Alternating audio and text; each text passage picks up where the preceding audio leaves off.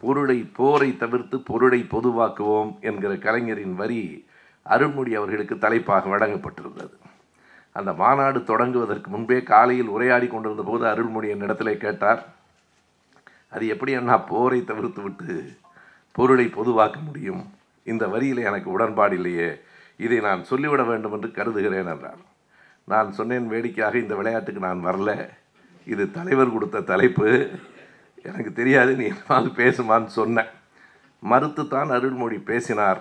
முதல் வரிசையில் அமர்ந்து கேட்ட தலைவர் எல்லோரும் பேசி முடித்ததற்கு பிறகு அழைத்து அருள்மொழியிடம் நீ பேசிய கோணமும் சரிதான் என்று பாராட்டினார். இது ஒரு பெரிய செய்தி இதை நான் அனுபவத்திலிருந்து இதனை நான் சொல்லுகிறேன். அப்படி பேசுவதற்கும் துணிச்சல் வேண்டும் பாராட்டுவதற்கும் பெருந்தன்மை வேண்டும். இரண்டு பேரையும் சேர்த்தே எனக்கு பாராட்ட வேண்டும் என்று தோன்றுகிறது. ஐயா பெரியார் அவர்கள் கடுமையாகத்தான் எதிர்த்தார். என்ன சொன்னார் என்றால் கடவுள் வாழ்த்தை எடுக்க சொன்னால் அதற்கு பிறகு மொழி வாழ்த்து. இது என்ன ஒரு முட்டாள்தனத்தை எடுக்க சொன்னால் இன்னொரு முட்டாள்தனம்? என்று கேட்டார். இதை நான் பிற்காலத்திலே தலைவரிடத்திலேயே கேட்டேன். தமிழ் வாழ்த்தை ஐயா இப்படி கடுமையாக சொல்லியிருக்கிறாரே என்று. அதற்கு கலைஞர் சொன்ன விடையை நான் இந்த அரங்கில் சொல்லியிருக்கிறேன். மீண்டும் பதிவு செய்ய விரும்புகிறேன். தலைவர் சொன்னார் அப்படி சொன்னால்தான் பெரியார் இப்படி செய்தால்தான் நாம் என்று சொன்னார். அப்படி சொன்னால்தான் அவர் பெரியார். ஒரு முட்டாள்தனத்தை தூக்கி விட்டு இன்னொரு முட்டாள்தனம். இது என்னடா கடவுள் வாழ்த்துக்கு பதிலாக தமிழ் வாழ்த்து? ஒரு வாழ்த்தும் வேண்டாம் நிகழ்ச்சியை தொடங்கு என்பது முழுக்க முழுக்க அறிவின் அடிப்படையில் மட்டுமே சிந்தித்தவர் பெரியார். அரசியலில் தேர்தலில் இருக்கிற நாம் மக்களின் உணர்வுகளையும் சேர்த்துத்தான் கொண்டு போக வேண்டியிருக்கும். அப்படி சொன்னால்தான் பெரியார் இப்படி செய்தால்தான் நான் என்றவர் சொன்னார். அசாமில் ஒரு கூட்டத்தில் பேசிவிட்டு இந்திரா காந்தி அவர்கள் இறங்குகிற நேரத்தில் உங்களுக்கு தெரியுமா? தமிழ்நாட்டில் உங்களோடு கூட்டணி வைத்திருக்கிற திமுக கழகத்தை சார்ந்தவர்கள் ராமரை செருப்பால் அடித்து விட்டார்கள். இந்து மக்களின் வாக்குகள் உங்களுக்கு எப்படி கிடைக்கும்? இப்போ இருக்கிற அதே நிலைதான். தான் இந்திரா காந்தி அம்மா அவர்களை ஒரே ஒரு கேள்வி கேட்டார். ஹூ டிடிட் என்று கேட்டார். யார் அதை செய்தார் he's E V Ramasamy Naicker called as Periyar oh he has been doing it for a long time அதை சொன்னார்கள். அதுதான் இந்திரா காந்தி அவர்கள் சொன்ன விடை. அவர் ரொம்ப நாளாக செஞ்சிட்டு இருக்கிறாரு இது ஒன்றும் புதுசு இல்லை has been doing it for a long time என்று அந்த அம்மையார் சொன்ன உடனே கேட்டவர்களுக்கே சப்பென்று ஆகிவிட்டது. அதற்கு பிறகு அவர் ஒரு சின்ன விளக்கத்தையும் சொன்னார். Dravidar Kazhagam Periyar's party is a social movement where is whereas DMK is a political party there are certain differences are also there so you need not worry நீ ஒன்றும் கவலைப்பட வேண்டாம். நான் பார்த்துக்கிறேன் என்று அந்த அம்மாவும் ஒரு துணிச்சலானவர் என்பதால் இதை பற்றியெல்லாம் கவலைப்படாமல் மிக தெளிவாக விடை சொன்னார்.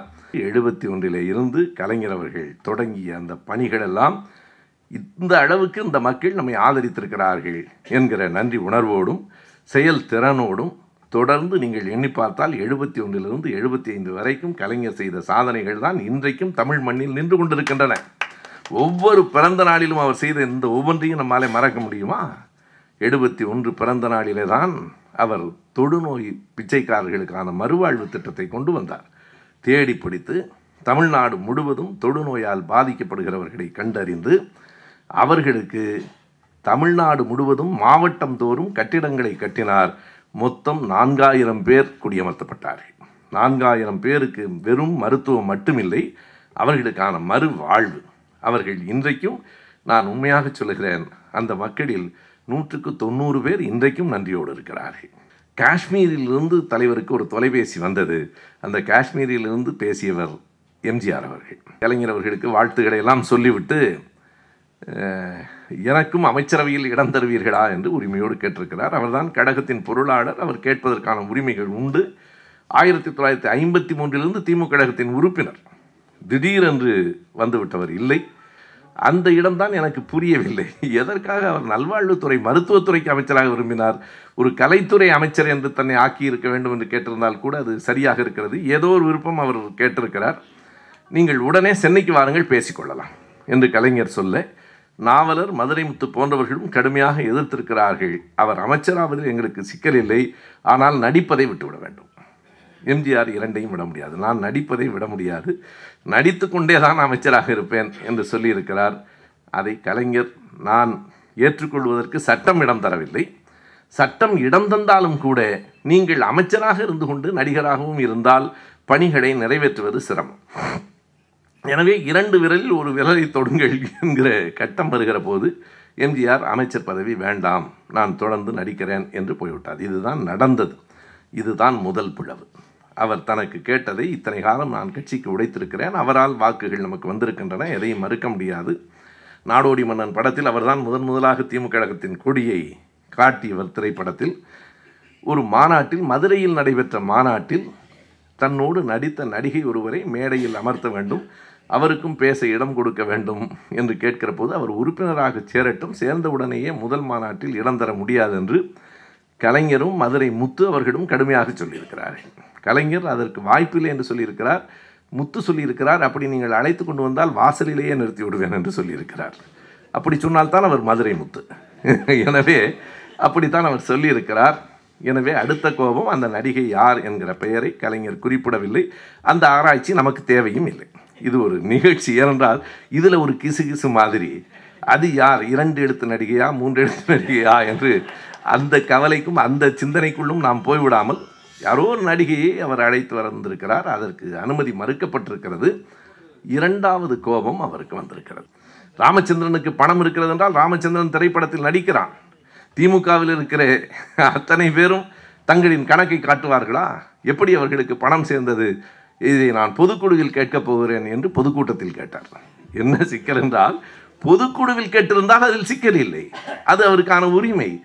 பொதுக்குழுவில் பேச வேண்டியதை பொதுக்கூட்டத்தில் பேசுவதும் பொதுக்கூட்டத்தில் பேச வேண்டியதை பொதுக்குழுவில் பேசுவதுமாக அவர் மாற்றி செய்த போது வேறு வழி இல்லாமல் திமுக கழகத்தினுடைய தலைமை குழு செயற்குழு கூடி எம்ஜிஆரை தற்காலிகமாக இடைநீக்கம் செய்தது. அப்படி செய்ய வேண்டும் என்பதற்காகத்தான் அவர் பேசினார்.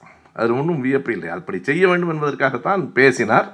அவரை இடைநீக்கம் செய்தார்கள். கவிஞர் கண்ணதாசன் அவர்களே போட்டியிடுகிற போது கலைஞர் சொன்னதாக நாம் படித்திருக்கிறோம். எங்கே நிற்கிறாய் அப்படின்னு கேட்டபோது நான் புதுவையில் நிற்கட்டுமா என்று கண்ணதாசன் கேட்டிருக்கிறார். புதுவையில் உன்னால் நிற்க முடியாது என்றார் கலைஞர் அப்போது புதுவையில் மட்டும்தான் உண்டு. திமுகவுக்கு எதிர்ப்புகள் வந்திருக்கின்றன தடைகள் வந்திருக்கின்றன பின்னடைவுகள் வந்திருக்கின்றன. ஆனால் திமுகவையோ திராவிட இயக்கத்தையோ அழிப்பதற்கு எவனும் இந்த மண்ணில் பறக்கவில்லை. அதற்கு காரணம் அது திமுகவினுடைய சாமர்த்தியம் தலைமையினுடைய செல்வாக்கு என்பதையெல்லாம் தாண்டி திராவிட இயக்கத்தின் சமூக நீதி கொள்கைக்கு இன்னமும் இந்த மண்ணில் தேவை இருக்கிறது என்பதுதான் காரணம். இந்த மண்ணில் அதற்கான தேவை இருக்கிற வரையில் இந்த இயக்கம் வாழும். எத்தனை எதிர்ப்புகள் வந்தாலும் அதனை சந்தித்து வாழும். வீட்டிற்கு வருகிற போது அமிர்தமும் சொர்ணமும் வாசலில் நின்று கொண்டு சொல்கிறார்கள் ஆட்சியை கலைத்து விட்டார்கள் என்று. சொல்லிவிட்டு கண்கலங்குகிறார்கள். கலைஞர் சொல்கிறார் இதற்கெல்லாம் கண்கலங்காதே.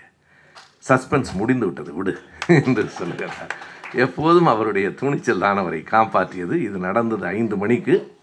ஆட்சி கலைக்கப்பட்டு விட்டது. எட்டு மணிக்கு காவல்துறையினர் வீட்டுக்கு வருகிறார்கள். என்ன என்னை கைது செய்து கொண்டு போக வந்திருக்கிறீர்களா என்று கேட்கிறார்கள். இல்லை உங்களே இல்லை. பிறகு உங்கள் மகன் ஸ்டாலினை கைது செய்ய வந்திருக்கிறோம். அவர் வெளியூர் போயிருக்கிறாரே. இல்லை வீட்டில் தேடி பார்ப்பதற்கான சர்ச் வாரண்ட் எங்களிடம் இருக்கிறது. நேற்றைக்கு இன்றைக்கு மாலை ஐந்து மணி வரைக்கும் அவர் முதலமைச்சர். இப்போது அவர் வீட்டில் சர்ச் வாரண்ட் நாங்கள் தேடுவதற்கான ஆணையோடு வந்திருக்கிறோம். சரி தேடி பாருங்கள். கிடைக்கவில்லை. எப்போது வருவார்? வந்ததும் நான் அவரை அனுப்புவேன். வந்ததும் அவரே வந்து விடுவார். ஆட்சி கலைக்கப்பட்டது நம்முடைய தளபதி உள்ளிட்ட ஆசிரியர் உள்ளிட்ட அனைவரும் சிறைக்கு போனார்கள். அந்த துயரக்கதை அவையில் கூடியிருக்கும் ஆண்டோர்கள் அனைவருக்கும் என் அன்பு வணக்கம். தொடர்ந்து நடைபெற்று கொண்டிருந்த இந்த தொடர் சொற்பொழிவு சென்ற மாதம் மட்டும் தேர்தலால் தடைப்பட்டது. மீண்டும் இப்போது நாம் சந்திக்கிறோம். அடுத்த மாதம் நாம் சந்திக்கும் போது சென்ற மாதம் தேர்தலால் தடைப்பட்டது. அடுத்த மாதம் சந்திக்கும் போது தேர்தல் முடிவுகளோடு நாம் சந்திக்கிறோம் மே இருபத்தி மூன்றாம் தேதி தேர்தல் முடிவுகள் வெளிவரும் நாளில் நம்முடைய தொடர் சொற்பொழிவு எட்டாவது பொழிவு நடைபெற இருக்கிறது. நம்முடைய நண்பர் சத்யநாராயணன் அவர்கள் சொன்னார் வாருங்கள் நல்ல முடிவாக வரும். அடுத்த மாதம் தேநீர் அல்ல இனிப்போடு தேநீரும் சேர்த்து நாம் எடுத்துக்கொள்ளலாம் என்று சொல்லியிருக்கிறார். அந்த மகிழ்ச்சியான செய்திக்காகவும் காத்திருக்கிறோம். தொடர் சொற்பொழிவு ஆறு அந்த பொழிவில் ஒரே ஒரு ஆண்டு பற்றி மட்டுமே நாம் பேசினோம். உங்களுக்கு நினைவு இருக்கலாம் ஆயிரத்தி தொள்ளாயிரத்தி அறுபத்தி ஒன்பது என்கிற ஒரே ஒரு ஆண்டை எடுத்துக்கொண்டு அந்த ஆண்டில் பல்வேறு நிகழ்வுகள் நடைபெற்ற காரணத்தால் அவற்றை பற்றி மட்டுமே நாம் சென்ற முறை பேசினோம். ஒரு நண்பர் கேட்டார் நீங்கள் ஓராண்டு ஒரு பொழிவு என்றால் இந்த தொடர் சொற்பொழிவு இன்னும் எத்தனை மாதங்கள் வரும்? என்று கேட்டார். எனக்கும் உறுதியாக தெரியவில்லை. பேசிக்கொண்டே இருக்கலாம் கலைஞரை என்றுதான் தோன்றுகிறது. இருந்தாலும் ஒரு கால வரையறை வைத்துக்கொள்ள வேண்டும் என்கிற காரணத்தால் சற்று விரைவாகவும் செல்ல வேண்டியிருக்கிறது என்கிற எண்ணத்தோடு இந்த அமர்வில் ஆயிரத்தி தொள்ளாயிரத்தி எழுபது தொடங்கி எழுபத்தி ஐந்து வரையிலான ஐந்து ஆண்டுகளில் நடைபெற்ற செய்திகள் இன்றைய பொழிவில் இடம்பெறும். எழுபது தொடங்குகிற போது அண்ணா அவர்களினுடைய முதல் நினைவேந்தல் நாள் வருகிறது. பிப்ரவரி மூன்றாம் தேதி தான் அறிஞர் அண்ணா அவர்களினுடைய அஞ்சல் தலையை தலைவர் கலைஞர் அவர்களினுடைய பரிந்துரையின் பேரில் மத்திய அரசு வெளியிடுகிறது. சென்னையிலே தான் அந்த அஞ்சல் தலை வெளியீட்டு விழா நடைபெற்றது. மிக கவனமாக தலைவர் அவர்கள் எழுதுகிறார் அண்ணாவின் படத்தை மத்திய அரசிலிருந்து கேட்டார்கள். நான் படத்தை மட்டும் அனுப்பாமல் கவனமாக அண்ணாவினுடைய கையெழுத்தோடு தமிழில் அண்ணாதுரை என்று எழுதியிருக்கிற கையெழுத்தோடு சேர்த்து அனுப்பிவிட்டோம். இல்லையானால் அவர் பெயரை இந்தியில் போட்டிருந்தாலும் போட்டிருப்பார். இன்றைக்கு தஞ்சையில் கூட கல்வெட்டு இந்தியா மராத்தியா என்கிற விவாதம் தமிழ்நாட்டிலே நடந்து கொண்டிருக்கிறதே. அண்ணாவினுடைய பெயரில் இருக்கிற இந்தி எழுத்துக்களை வைத்துவோ இவரும் வடநாட்டுக்காரர் தான் என்று மற்ற குழந்தைகளும் முடிவு செய்திருப்பார்கள். மிக கவனமாக மாற்ற முடியாத வகையில் அண்ணாதுரை என்கிற அந்த கையெழுத்தையும் சேர்த்து கையொப்பத்தோடு அந்த படம் அனுப்பியதாலே இன்று வரையில் அந்த அஞ்சல் தலை இருக்கிறது. அந்த முதல் அஞ்சல் தலையை நாங்கள் பசை தொட்டு ஒட்டவில்லை எங்கள் கண்ணீரில் நனைத்து ஒட்டினோம் என்று கலைஞர் எழுதுகிறார். அப்படி நடைபெற்ற அந்த அஞ்சல் தலை வெளியீட்டு விழாவிற்கு பிறகு மிக குறிப்பிடத்தக்க ஒரு நிகழ்வாக அறிஞர் அண்ணா அவர்களினுடைய மரணத்திற்கு பிறகு நடக்கிற முதல் மாநாடாக எழுபது பிப்ரவரியிலே திருச்சியிலே பிப்ரவரி இறுதியில் திருச்சியிலே நடைபெற்ற அந்த மாவட்ட மாநாடு தான். ஆனாலும் முரசொலி மாறனவர்கள் எழுதியிருப்பது போல அன்பில் தர்மலிங்கம் அவர்கள் மாநில மாநாட்டை நடத்திவிட்டு மாவட்ட மாநாடு என்று பொய் சொல்லிவிட்டார் என்று குறிப்பிடுகிற அளவுக்கு ஒரு மிகப்பெரிய மாநில மாநாடு போல அந்த நிகழ்வு நடைபெற்றது. அதுதான் அறிஞர் அண்ணா அவர்கள் இல்லாமல் நடைபெற்ற திமுக கழகத்தினுடைய முதல் மாநாடு. எப்படி நாம் இந்த தேர்தலை தலைவர் கலைஞர் அவர்கள் இல்லாமல் நாம் சந்திக்கிற முதல் தேர்தல் என்று சொல்லுகிறோமோ அப்படி அறிஞர் அண்ணா அவர்கள் இல்லாமல் திமுக கழகம் நடத்திய முதல் மாநாடு திருச்சியில் நடைபெற்றது. அன்பில் அவர்கள் பொறுப்பேற்று அத்தனை சிறப்பாக அந்த மாநாட்டை நடத்தி காட்டினார். எப்போதுமே ஒரு இயக்கத்தின் பெருமை இருக்கிற தலைவரால் மட்டுமில்லை அவருக்கு பிறகும் அந்த இயக்கம் இருக்கிறது என்பதை பொறுத்தே அமைகிறது.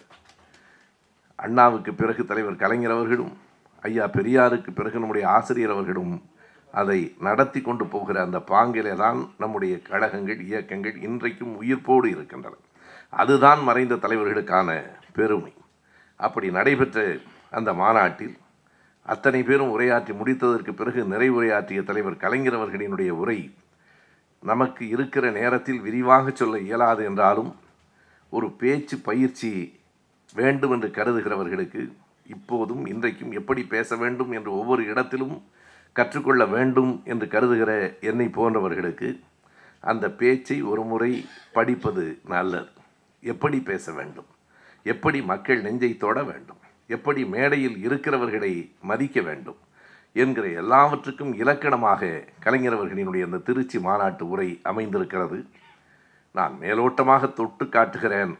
அவர் தன்னுடைய உரையை எப்படி தொடங்குகிறார் என்றால் தம்பி வா தலைமை ஏற்க வா உன் ஆணைக்கு கீழ்ப்படிந்து நடக்கிறோம் வா என்று அழைத்தீர்களே உங்கள் ஆணைக்கு கீழ்ப்படிந்து நடப்பதாக சொல்லி இங்கே மேடைக்கு வந்த நாவலர் இப்போதும் மேடையில் இருக்கிறார். அண்ணனே நீ எங்கே போனாய்? சிபி சிற்றரசு பேசினால் வயிறு குலுங்க குலுங்க நான் சிரித்திருக்கிறேன் என்று சொல்வீர்களே அண்ணா. இன்றைக்கும் சிற்றரசு சிரிக்க வைத்தார். சிரிக்காமல் போய்விட்டாயே அண்ணனே எங்கே போனாய்? மேடையில் கூட என் அருகிலிருந்து எண்ணி என் வெற்றிலை பார்க்கும் அடித்து கொடுப்பார் என்று சொல்லுவீர்களே. வெற்றிலை மடித்து கொடுக்கும் என்வியன் மேடையிலே இருக்கிறார். வெற்றிகளை ஈட்டி வந்த அண்ணனே எங்கே போனாய்? என்று மேடையில் இருக்கிற ஒவ்வொருவரோடும் அண்ணாவுக்கு இருக்கிற தொடர்பையும் இணைத்து எல்லாவற்றையும் சொல்லி பிறகு தனக்கும் அண்ணனுக்கும் இருந்த தொடர்பையும் சொல்லி அவர் அந்த உரையை தொடங்குகிறார். அந்த மாநாட்டு உரையிலே தான் புதிதாக ஐந்து முழக்கங்களை தலைவர் கலைஞர் அவர்கள் முன்வைக்கிறார். எழுபது பிப்ரவரியில் நடைபெற்ற அந்த மாநாட்டில் என்ன காரணம் என்றால் எப்போதும் ஒரு இயக்கம் மீண்டும் மீண்டும் தன்னை புதுப்பித்துக் கொண்டே இருக்க வேண்டும். ஒரு தத்துவம் சித்தாந்தம் சொல்லப்பட்டிருக்கிறது அதை நாம் மாற்றப் போவதில்லை. ஆனால் அந்த தித் அந்த தத்துவத்தின் அடிப்படையில் புதிய புதிய முழக்கங்கள் நவீனத்துவமான சிந்தனைகள் புதிய வழிமுறைகள் இவைகளை திரும்ப திரும்ப கொண்டிருக்கிற போதுதான் அந்த இயக்கம் மறுபடியும் உயிர்த்து எழுகிறது என்று சொல்ல வேண்டும். ஆனால் அந்த உயிர்த்தெழுதல் என்கிற சொல்லை பயன்படுத்துகிற போதே எனக்கு கலக்கமாக இருக்கிறது. யாராக இருந்தாலும் எந்த மனம் சார்ந்தவர்களாக இருந்தாலும் இறந்து போன அத்தனை மனிதர்களுக்காகவும் நாம் கலங்குகிறோம் கண்ணீர் வடிக்கிறோம். எனவே இப்படிப்பட்ட அன்பும் மனிதநேயமும் இல்லாத ஒரு சமூகத்தில் மானுட சமூகத்தில் வாழ நேர்ந்திருக்கிறதே என்கிற அவமானத்தோடு தான் நான் இதனை குறிப்பிடுகிறேன். எனவே அப்படி உயிர் தெழுதல் ஒவ்வொரு இயக்கத்திற்கும் கூட உண்டு. அது வெறும் மதம் சார்ந்ததில்லை. அப்படி உயிர் தெழுகிற முழக்கமாகத்தான் அறிஞர் அண்ணா அவர்கள் அன்றைக்கு வைத்த முழக்கம் எல்லோரும் அறிந்தவைதான். ஆனாலும் நாம் மீண்டும் மீண்டும் நினைவுபடுத்திக் கொள்ள வேண்டும் என்பதற்காக அந்த ஐந்து முழக்கங்களையும் சொல்லுகிறேன். அந்த முழக்கங்களில் இருக்கிற ஆழமான பொருளையும் நாம் எண்ணி பார்க்கலாம். அண்ணா வழியில் அயராது உழைப்போம். ஆதிக்கமற்ற சமூகத்தை அமைத்தே தீர்வோம். ஆதிக்கமற்ற சமூகத்தை அமைப்போம் என்பதல்ல. ஆதிக்கமற்ற சமூகத்தை அமைத்தே தீர்வோம். இந்தி திணிப்பை என்றும் எதிர்ப்போம். வன்முறை தவிர்த்து வறுமையை ஒழிப்போம். மாநிலத்தில் சுயாட்சி மத்தியில் கூட்டாட்சி. இவைதான் அறிஞர் அண்ணா அவர்கள் அன்றைக்கு முன்வைத்த மிக அழுத்தமான உரைகள். இந்த இடத்தில் எனக்கு இன்னொரு நினைவு வருகிறது. நான் பகிர்ந்து கொள்ள வேண்டும் என்று கருதுகிறேன். செம்மொழி மாநாடு கோவையிலே நடைபெற்ற போது ஒரே அரங்கில் நண்பர் கஸ்பர் அவர்கள் நான் அருள்மொழி எல்லோரும் ஒரே அரங்கில் நடிகர் சிவகுமார் எல்லோரும் பேசினோம்.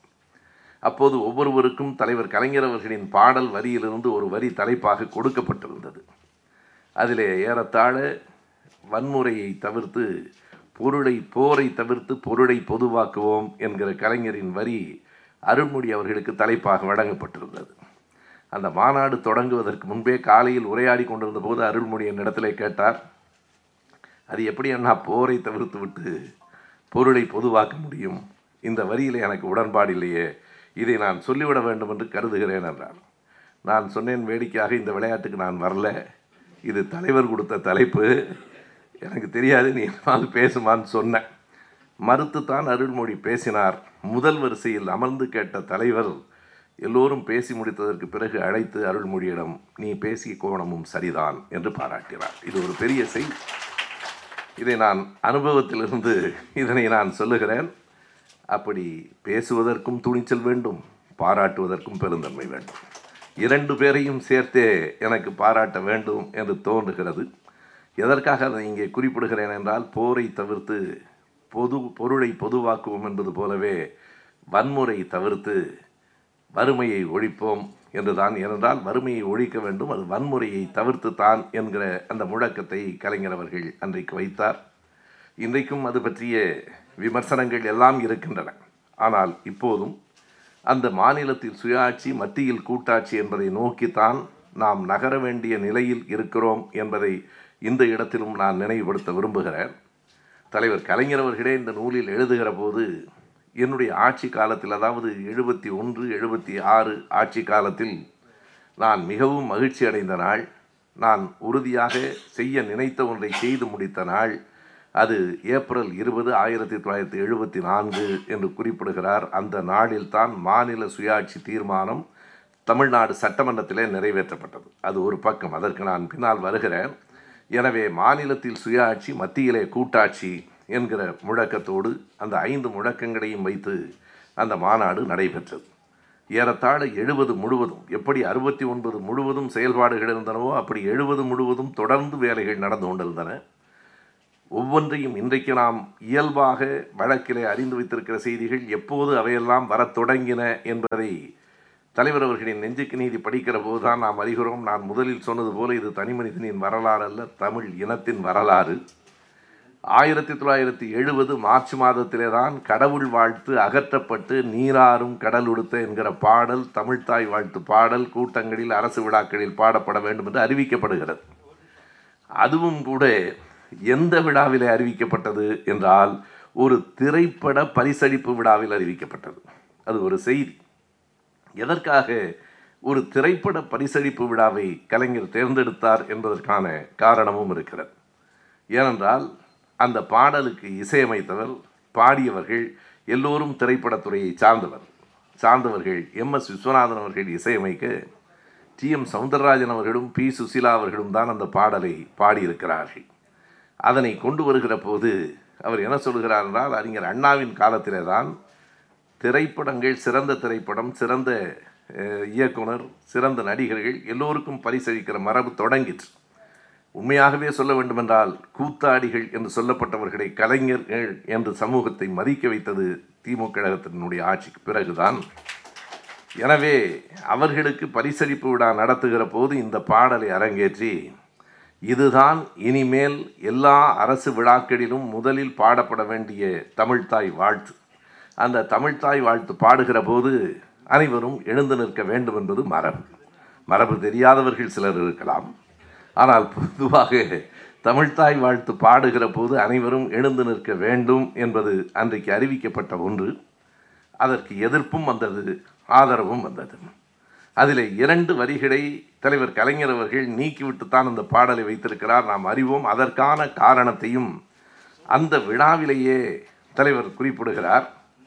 ஆரியம்போல் உலக வழக்கு கழிந்தொழிந்து சிதையாவும் சீரிழமை திறம்பு என்று செயல்மறந்து வாழ்த்துதுமே என்றுதான் அந்த பாடல் நிறைவடையும் ஆனால் மிக கவனமாக ஆரியம்போல் உலக வழக்கு அழிந்து ஒழிந்து என்கிற வரிகளை மட்டும் நீக்கிவிட்டுத்தான் அதை பாடலாக வைத்தார். அதை கூட பின்னால் சிலர் விமர்சனம் செய்தார்கள்.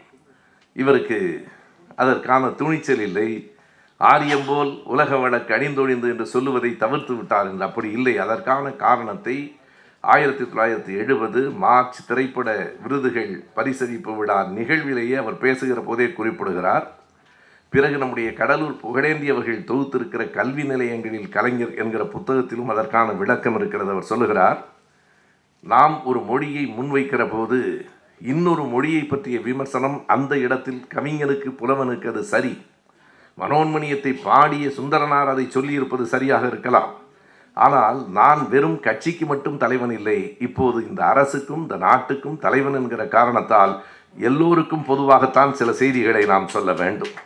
எடுத்தவுடனே இன்னொரு மொழியை நாம் குறை சொல்லுவதாக இருப்பதாகவோ அல்லது இந்த பாடலை எந்த ஒரு விழாவிலும் தொடக்கத்தில் பாட வேண்டும் என்று சொல்லுகிறோம். அரசு விழாக்கள் மகிழ்ச்சியான பல விழாக்களில் தொடங்குகிற போது அழித்து ஒழித்து என்று வருவது சிலர் முகம் சுழிக்கக்கூடும். அவர் எழுதுகிறார் நமக்கு தெரியும் சொல்லால் சொற்கள் சுடுவதில்லை. ஆனாலும் சிலருக்கு அந்த காயம் ஏற்படலாம். சிலர் முகம் சுழிக்கலாம். அவர்களும் முகம் சுழிக்கக்கூடாது என்பதற்காகத்தான் அந்த வரிகளை நீக்கிவிட்டு தமிழுக்கான பாராட்டை மட்டும் வைத்திருக்கிறேன். சமஸ்கிருதம் பற்றிய விமர்சனத்தை தவிர்த்து விட்டோம் என்று அவர் சொன்னார். அதிலே எதிர்ப்பு வந்தது முதலில் கீவாஜா அவர்களிடமிருந்து. சரியாக சொல்ல வேண்டுமானால் தமிழ்த்தாய் வாழ்த்து பாடலை அறிமுகப்படுத்திய போது இரண்டு விதமான எதிர்ப்புகள் வந்தன. ஒரு எதிர்ப்பு கீவாஜா போன்ற தமிழ் அறிஞர்களிடமிருந்து வந்தது. இன்னொரு எதிர்ப்பு ஐயா பெரியாரிடமிருந்து வந்தது. பெரியாரிடமிருந்து வந்த எதிர்ப்பை நாம் எல்லோரும் அறிவோம். நான் இதே மேடையிலேயே சொல்லியிருக்கிறேன். கீவாஜா அவர்கள் என்ன சொல்கிறார் என்றால் கடவுள் என்பது எல்லோருக்கும் பொதுவானது. நீங்கள் கடவுள் வாழ்த்தை நீக்கிவிட்டு தமிழ் வாழ்த்து வைப்பது கடவுளுக்கு இடையாக தமிழை பார்ப்பது என்பது பொருத்தம்தானா என்று நான் முதலமைச்சரை கேட்டுக்கொள்கிறேன் வேண்டுமானால் தாய்மானவருடைய அங்கிங்கனாதபடி என்று தொடங்குகிற பாடலை வைக்கலாம் என்று கீவாஜா எழுதுகிறார். அதற்கு தலைவர் விடை சொல்லிவிடுகிறார். இல்லை அது ஒரு குறிப்பிட்ட மதம் சார்ந்தது. எனவே எல்லோருக்கும் பொதுவானது என்று நீங்கள் சொல்லிவிட்டு பிறகு மறுபடியும் ஒரு மதம் சார்ந்தவர்களுக்கான பாடலை வைக்க முடியாது. எல்லோருக்கும் பொதுவானது கடவுள் என்றால் எல்லா தமிழர்களுக்கும் பொதுவானது தமிழ்தான். எனவே தமிழை நான் வைத்திருக்கிறேன் என்று சொன்னார். ஐயா பெரியார் அவர்கள் கடுமையாகத்தான் எதிர்த்தார். என்ன சொன்னார் என்றால் கடவுள் வாழ்த்தை எடுக்க சொன்னால் அதற்கு பிறகு மொழி வாழ்த்து இது என்ன ஒரு முட்டாள்தனத்தை எடுக்க சொன்னால் இன்னொரு முட்டாள்தனம் என்று கேட்டார். இதை நான் பிற்காலத்தில் தலைவரிடத்திலேயே கேட்டேன் தமிழ் வாழ்த்தை ஐயா இப்படி கடுமையாக சொல்லியிருக்கிறாரே என்று. அதற்கு கலைஞர் சொன்ன விடையை நான் இந்த அரங்கில் சொல்லியிருக்கிறேன் மீண்டும் பதிவு செய்ய விரும்புகிறேன் தலைவர் சொன்னார். அப்படி சொன்னால்தான் பெரியார் இப்படி செய்தால்தான் நாம் என்று சொன்னார். அப்படி சொன்னால்தான் அவர் பெரியார். ஒரு முட்டாள்தனத்தை தூக்கி விட்டு இன்னொரு முட்டாள்தனம். இது என்னடா கடவுள் வாழ்த்துக்கு பதிலாக தமிழ் வாழ்த்து? ஒரு வாழ்த்தும் வேண்டாம் நிகழ்ச்சியை தொடங்கு என்பது முழுக்க முழுக்க அறிவின் அடிப்படையில் மட்டுமே சிந்தித்தவர் பெரியார். அரசியலில் தேர்தலில் இருக்கிற நாம் மக்களின் உணர்வுகளையும் சேர்த்துத்தான் கொண்டு போக வேண்டியிருக்கும். அப்படி சொன்னால்தான் பெரியார் இப்படி செய்தால்தான் நான் என்றவர் சொன்னார். எனவே இரண்டு விதமான எதிர்ப்புகள் ஒன்று கடவுள் வாழ்த்து வைக்க வேண்டும் என்கிற அடிப்படையிலான எதிர்ப்பு இன்னொன்று வாழ்த்தே வேண்டியதில்லை நேரடியாக செய்திக்கு வா என்கிற எதிர்ப்பு. நிறைய பேரிடமிருந்து மூவா உள்ளிட்ட பல தமிழ் அறிஞர்கள் அப்பாத்துறையார் குறிப்பாக பாராட்டியும் வாழ்த்துகளையும் சொல்லியிருக்கிறார்கள். அப்படித்தான் அந்த நீராறும் கடல் உடுத்த என்கிற பாடல் நடைமுறைக்கு வந்தது. இன்று வரையில் அது நிலைத்து நிற்கிறது. நீங்கள் எண்ணி பார்க்கலாம் கலைஞர் அவர்கள் செய்த அந்த பணிகள் ஏறத்தாழ அரை நூற்றாண்டை எட்டப் போகின்றன. அதற்கு மாற்றும் எதிர்ப்பும் வரவேற்பும் எல்லாம் இருந்தாலும் எல்லாவற்றையும் கடந்து ஒரு பாடலை அறிமுகப்படுத்தி அந்த பாடல் அரசு விழாக்களில் ஏற்றுக்கொண்டாலும் இல்லை என்றாலும் அரை நூற்றாண்டு காலம் இன்றைக்கும் நின்று நிலைத்திருக்கிறது என்றால் ஒரு தொலைதூர பார்வையோடு எதனையும் அவர் செய்திருக்கிறார் என்பதற்காக நான் குறிப்பிடுகிறேன். அதையே அவர் சொல்லுகிறார். எழுபத்தி ஒன்று தேர்தலிலே வெற்றி பெற்றதற்கு பிறகு கலைஞர் சொன்ன ஒரு வரி நாம் பகுத்தறிவு பிரச்சாரத்தை தொடர்வோம் பக்தி பிரச்சாரத்தை தடுக்க மாட்டோம். அடிப்படை ஜனநாயகம் எங்கே இருக்கிறது என்று பாருங்கள். நாம் பக் பகுத்தறிவு பிரச்சாரத்தை தொடர்வோம் பக்தி பிரச்சாரத்தை தடுக்க மாட்டோம். நமக்கும் அவர்களுக்குமான அடிப்படை வேறுபாடே அதுதான். நாம் நம் கருத்தை சொல்லுவோம் நீ உன் கருத்தை சொல் என்பதுதான் நம்முடைய நிலைப்பாடு. நான் மட்டும்தான் சொல்வேன் நீ சொல்லக்கூடாது என்பது அவர்களின் போக்கு. அதுதான் நாம் ஃபேசிசம் என்று சொல்லுகிறோம்.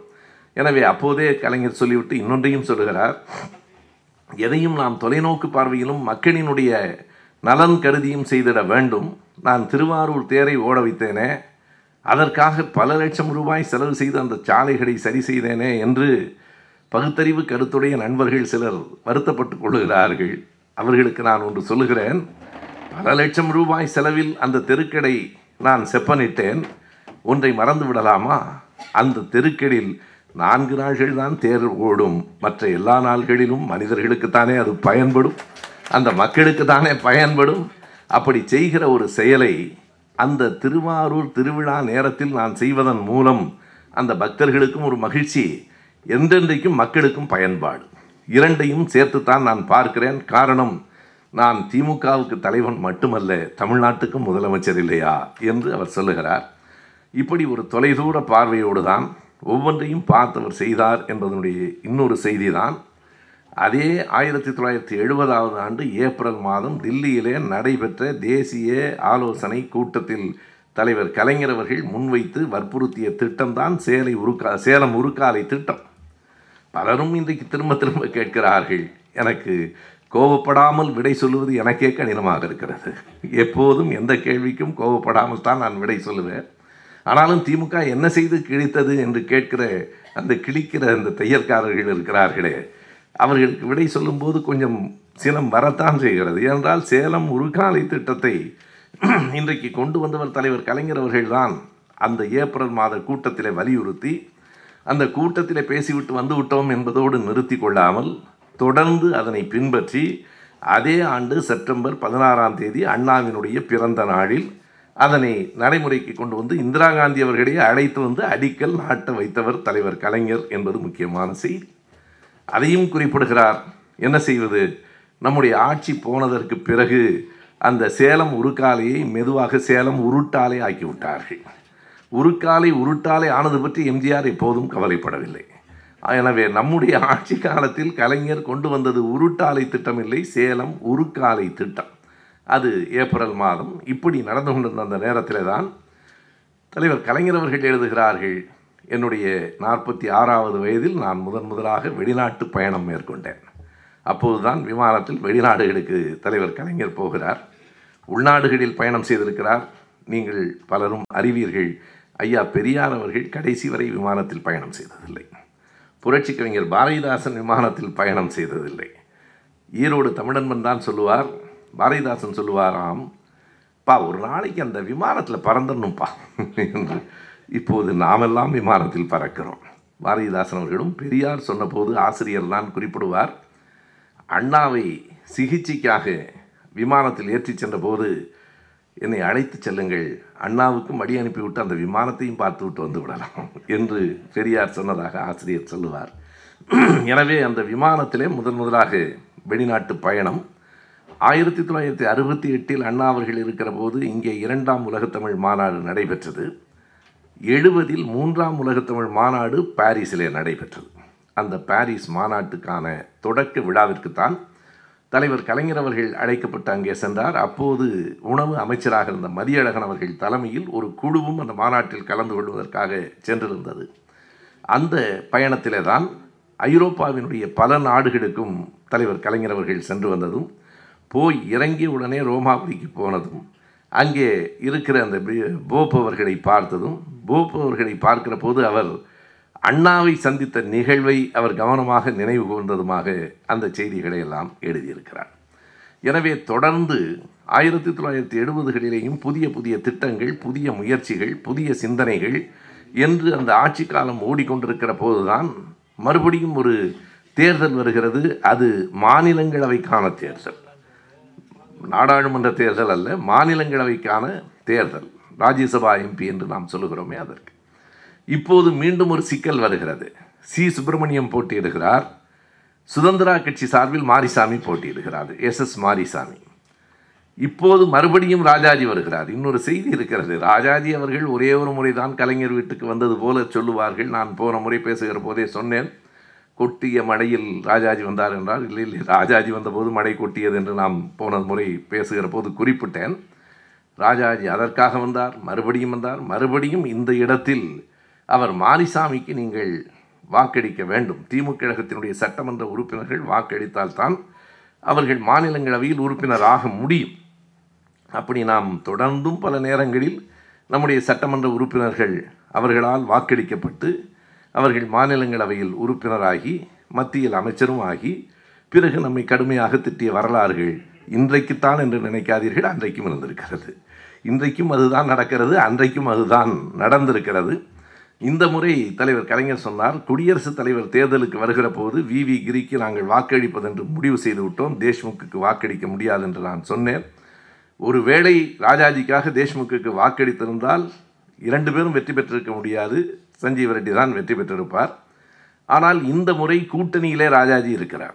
நீங்கள் எழுபத்தி ஒன்றிலே பிளவு வந்து விடுகிறது. இது எழுபது ஜூலையிலே நடைபெறுகிறது. கூட்டணியில் நம்மோடு ராஜாஜி இருக்கிறார்.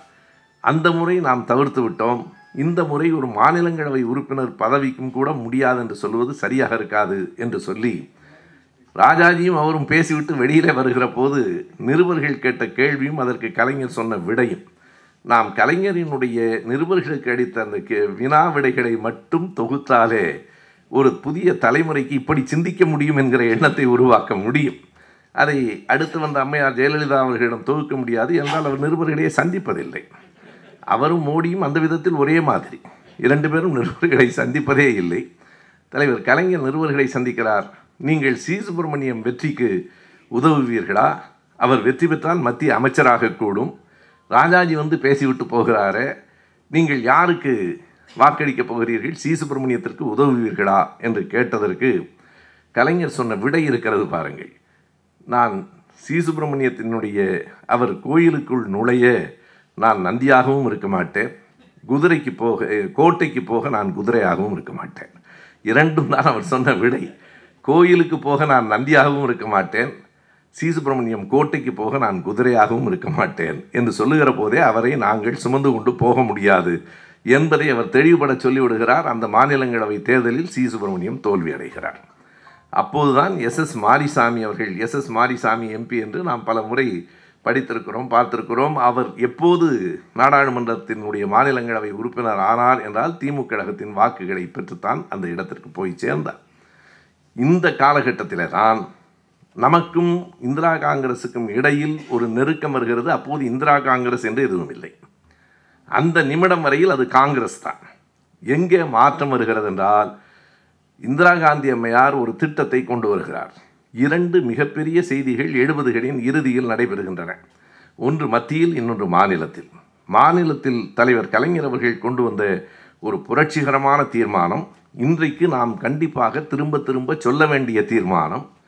நவம்பர் மாதம் முப்பதாம் தேதி ஆயிரத்தி தொள்ளாயிரத்தி எழுபது நவம்பர் முப்பது. இந்த தேதியோடு நீங்கள் நினைவு வைத்துக் கொள்ள வேண்டும். ஏனென்றால் இன்றைக்கு புதிதாக முளைத்திருக்கிற தமிழ் தேசிய நண்பர்கள் தமிழுக்கு கலைஞர் எதுவுமே செய்யவில்லை என்று திரும்ப திரும்ப சொல்லிக் கொண்டிருக்கிறார்கள். அதற்காகத்தான் நான் அந்த நாளோடு சொல்லுகிறேன். ஆயிரத்தி தொள்ளாயிரத்தி எழுபது நவம்பர் மாதம் முப்பதாம் தேதி தமிழ்நாடு சட்டமன்றத்திலே கலைஞர் அவர்கள் ஒரு தீர்மானத்தை முன்மொழிகிறார். சிலம்பு செல்வர் மாப்போசி அவர்கள் வழிமொழிகிறார். அந்த தீர்மானம் என்ன என்றால் கல்லூரி படிப்பு வரையில் தமிழ் வழி கல்வி என்கிற தீர்மானத்தை கலைஞர் முன்மொழிகிறார். தமிழுக்கு ஒன்றும் செய்யவில்லை என்று இவர்கள் சொல்லுகிறார்கள். அதற்காகத்தான் தேதியோடு சொல்லுகிறேன். தமிழ் வழி கல்வி என்பதை அவர் முன்மொழிகிறார். அதை யார் வரவேற்கிறார்கள் யார் எதிர்க்கிறார்கள் என்பதையும் குறித்து கொள்ள வேண்டும். பெரியார் தமிழை காட்டுமிராண்டி மொழி என்று சொல்லிவிட்டார் என்று இன்று காலையிலே கூட ஒரு தமிழ் தேசிய நாட்டாமை புலம்பி இருக்கிறார் நண்பர்களே அதற்கு ஆயிரம் முறை விடை சொல்லி ஆயிற்று. ஆனாலும் அவர்கள் திரும்ப திரும்ப அதை சொல்லிக்கொண்டே இருப்பார்கள். எதற்காக என்றால் யார் எதிர்த்தார்கள்? இன்றைக்கு தமிழ் தேசியம் பேசுகிற தலைவர்களில் ஒருவர்தான் இந்த தீர்மானத்தை எதிர்த்து ஆயிரத்தி தொள்ளாயிரத்தி எழுபது டிசம்பர் பத்தாம் தேதி மதுரையில் மாணவர்கள் அனைவரையும் தமிழ்நாடு காங்கிரஸ் மாணவர்கள் என்று சொல்லுகிற மாணவர்கள் அனைவரையும் கூட்டி இதனை ஒரு நாளும் ஏற்கக்கூடாது தமிழ்நாடு முழுவதும் கலவரங்கள் வர வேண்டும் என்கிற தீர்மானம் அந்த இடத்தில் நிறைவேற்றப்படுகிறது. அதன் விளைவாக கல்லூரிகள் முழுவதிலும் நீங்கள் எண்ணி பார்க்க வேண்டும் ஆயிரத்தி தொள்ளாயிரத்தி அறுபத்தி ஐந்தில் தமிழுக்காக உயிரை கொடுத்த இந்த மண்ணில் எழுபது டிசம்பரில் தமிழ் கல்வி மொழியாக தமிழ் வழி கல்வி கூடாது என்று மாணவர்கள் தமிழகம் முழுவதும் போராட்டத்திற்கு தூண்டிவிடப்படுகிறார்கள் யார் ஆதரித்தார்கள் தெரியுமா? நவம்பர் மாதம் முப்பதாம் தேதி இந்த தீர்மானத்தை சட்டமன்றத்திலே கலைஞர் நிறைவேற்றினார். டிசம்பர் மாதம் ஒன்றாம் தேதி ஐயா பெரியார் அவர்கள் விடுதலையிலே ஒரு அரை பக்கம் எழுதி இந்த தீர்மானத்தை வரவேற்றார். இதுதான் முக்கியமான செய்தி. அந்த கட்டுரைக்கு நமது நிலை என்று பெரியார் அவர்கள் பெயர் கொடுத்திருக்கிறார். இந்த தாய்மொழி வழி கல்வி என்பதில் நமது நிலை என்ன? நாம் இதை ஆதரிக்கிறோமா எதிர்க்கிறோமா என்பதை பெரியார் விரிவாக சொல்லுகிறார். அந்த கட்டுரை வரலாற்றில் மிக முதன்மையான ஒரு கட்டுரை. அதில் பெரியார் எழுதுகிற போது இவர்கள் சொல்லிக் கொண்டிருக்கிற எல்லாவற்றுக்குமான விடை அதில் இருக்கிறது. நான் தமிழுக்கு எதிரி என்பது போல பலரும் சொல்லிக் கொண்டிருக்கிறார்கள். ஐயா எழுதுகிறார் எனக்கு தமிழை தவிர வேறு எந்த மொழியும் தெரியாது. நான் தமிழில் தான் பேசுகிறேன். தமிழில் தான் எழுதுகிறேன். ஆனால் சில நேரங்களில் தமிழை எதிர்த்திருக்கிறேன். என்ன காரணம் என்றால் தமிழர்கள் முன்னேறுவதற்கு ஆங்கிலம் பயன்படும் என்றால் அதை பயன்படுத்தி கொள்ளுங்கள் என்பதற்காக நான் சொல்லியிருக்கிறேனே தவிர தமிழர்களுக்கு ஆதரவாக அதை முன்வைத்திருக்கிறேனே தவிர தமிழுக்கு எதிராக இல்லை. இன்னொன்றையும் நான் எண்ணி பார்க்கிறேன். இப்போது நம்முடைய முதலமைச்சர் கலைஞர் அவர்கள் தாய்மொழி வழி கல்வி என்றால் சிறந்தது என்கிறார். அதனால் பயன் உண்டு வேலைவாய்ப்புகள் உண்டு என்கிறார். இன்றைக்கு அவரை விட்டால் நம்புவதற்கு வேறு யார் இருக்கிறார்கள்? எனவே கலைஞரினுடைய இந்த தீர்மானத்தை நாம் எல்லோரும் ஆதரிக்க வேண்டும் என்று கேட்டுக்கொள்கிறேன். அதை தாண்டி அடுத்தவர் எழுதுகிறார் நான் மிகவும் மதிக்கிற காமராஜர் போன்றவர்கள் கட்சிக்காக இதனை எதிர்த்து விடக்கூடாது என்றும் கேட்டுக்கொள்கிறேன் ஏனென்றால் குலத்தி குலவழி குலக்கல்வி திட்டம் வருகிற போது காங்கிரஸுக்குள்ளே இருந்தே காமராஜர் அதனை எதிர்த்தார். எனவே அப்படி இதனை காமராஜர் வெறும் கட்சி நிலைப்பாட்டின் அடிப்படையில் எதிர்த்து விடக்கூடாது என்றும் கேட்டுக்கொள்ளுகிறேன் என்றும் குறிப்பிட்டுவிட்டு கடைசியாக ஐயா அவர்கள் அந்த தலையங்கத்தை இப்படி முடித்திருப்பார். எனக்கு தள்ளாத வயதாகிவிட்டது. தொண்ணூறு வயதில் எழுதுகிறார். எனக்கு தள்ளாத வயதாகிவிட்டது. எழுந்து நிற்க முடியாத நிலையில் இருக்கிறேன். நான் போய்விட்டால் உங்களுக்கு சொல்லுவதற்கும் ஆள் இல்லை. எனவே நான் சொல்லிவிட்டு போகிறேன். தலைவர் கருணாநிதியினுடைய வழியை பின்பற்றுங்கள் என்று தமிழ் வழி கல்வியை ஆதரித்து பெரியார் அவர்கள் எழுதியிருக்கிற அந்த தலையங்கம் ஆயிரத்தி தொள்ளாயிரத்தி எழுபது டிசம்பர் ஒன்றாம் தேதி வந்திருக்கிறது. நாளைக்கே வந்து நூலகத்திலே சரிபார்த்து கொள்ளலாம். நானும் இங்கிருந்து தான் எடுக்கிறேன். ஆகையினாலே அந்த செய்திகளை எல்லாம் பார்த்து அதனை எதிர்த்த தலைவர்கள் அன்றைக்கு காங்கிரஸில் இருந்த காரணத்தால் எதிர்த்தார்கள் என்று தான் நான் வைத்துக் கொள்கிறேன். அது தனிப்பட்ட விமர்சனமாக அல்லாமல். அது அந்த கட்சியின் நிலைப்பாடு. அதற்கு பிறகு என்னாகிறது என்றால் மாணவர்கள் கலவரம் காரணமாக டிசம்பர் மாதம் இருபத்தி ஐந்திலிருந்து தொடங்க வேண்டிய கிறிஸ்மஸ் விடுமுறை டிசம்பர் மாதம் பதினைந்தாம் தேதியிலிருந்தே தொடங்கி விடுகிறது. பதினைந்தாம் தேதியிலிருந்து எழுபத்தி ஒன்று ஜனவரியிலே தான் மீண்டும் கல்லூரிகள் திறக்கப்படும் என்கிற அறிவிப்போடு டிசம்பர் பதினைந்திலே மூடிவிடுகின்றன திராவிட மாணவர் முன்னேற்றக் கழகத்தின் சார்பில் எல். கணேசன் அவர்கள் ஒரு மிகப்பெரிய மாநாட்டை வேலூரிலே கூட்டி தாய்மொழி வழி கல்விக்காக மாணவர்கள் போராட வேண்டும் என்கிற தீர்மானத்தை நிறைவேற்றுகிறார். எழுபத்தி ஒன்று ஜனவரியிலே மீண்டும் கல்லூரிகள் திறக்கிற போது நாம் அதனை ஆதரித்து போராட வேண்டும். எதிர்த்து ஒரு பகுதியினர் போராடுகிறார்கள் என்றால் ஆதரித்து நாம் போராட வேண்டும் என்று எல்ஜி அவர்கள் அறிக்கை விடுகிறார். ஆனால் எழுபத்தி ஒன்று ஜனவரியில் என்ன நடந்தது என்பதைத்தான் நான் சொல்ல வருகிறேன். டிசம்பர் இறுதியிலே இன்னொரு பெரிய சிக்கல் இந்திய அளவிலே எழுந்தது. இந்திரா காந்தி அவர்கள் மன்னர் மானியம் என்பது இனி தேவையில்லை என்கிற ஒரு தீர்மானத்தை கொண்டு வந்தார். மன்னர் மானியம் வேண்டுமா வேண்டாமா என்பது இந்தியாவில் ஒரு மிகப்பெரிய மாற்றத்தை உருவாக்கிய தீர்மானம். அந்த அளவுக்கு அதற்கு எந்த முக்கியத்துவம் இருக்கிறது என்பது வேறு.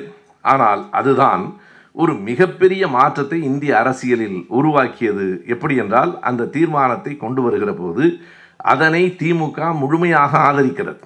நாம் என்ன ஒரு செய்தியை நினைவில் வைத்துக் கொள்ள வேண்டுமென்றால் எழுபத்தி ஒன்று வரையில் காங்கிரஸோடு நமக்கு கூட்டணி இல்லை நெருக்கம் இல்லை.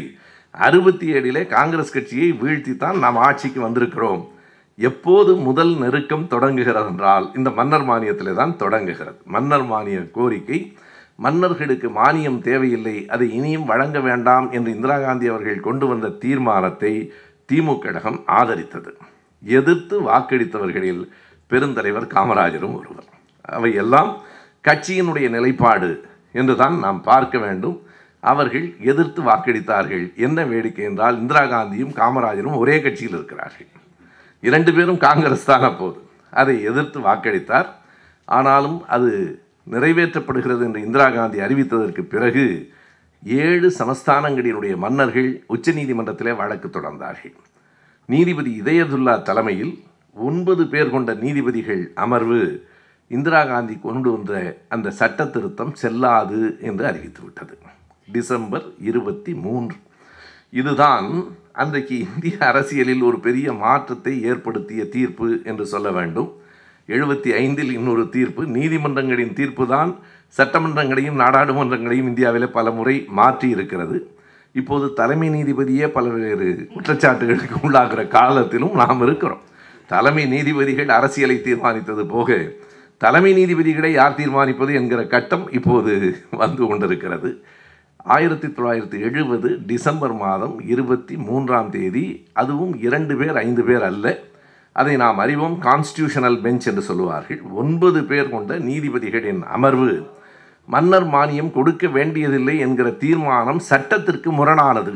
நீங்கள் சட்டத்தை முழுமையாக மாற்றினாலே ஒழிய இந்த தீர்மானம் செல்லாது என்று நீதிமன்றம் தீர்ப்பளித்ததற்கு பிறகு என்ன செய்வது என்கிற ஒரு பெரிய குழப்பம் உச்சநீதிமன்றத்தால் இந்திய நாடாளுமன்றத்தில் நிறைவேற்றப்பட்ட ஒரு தீர்மானம் மறுக்கப்படுகிறது என்றால் அமைச்சரவை பதவி விட்டு விலக வேண்டிய கட்டாயம் வருகிறது. அந்த கட்டத்திலே தான் டிசம்பர் இருபத்தி எட்டாம் தேதி இந்திரா காந்தி அவர்கள் ஒரு அறிவிப்பை தருகிறார்.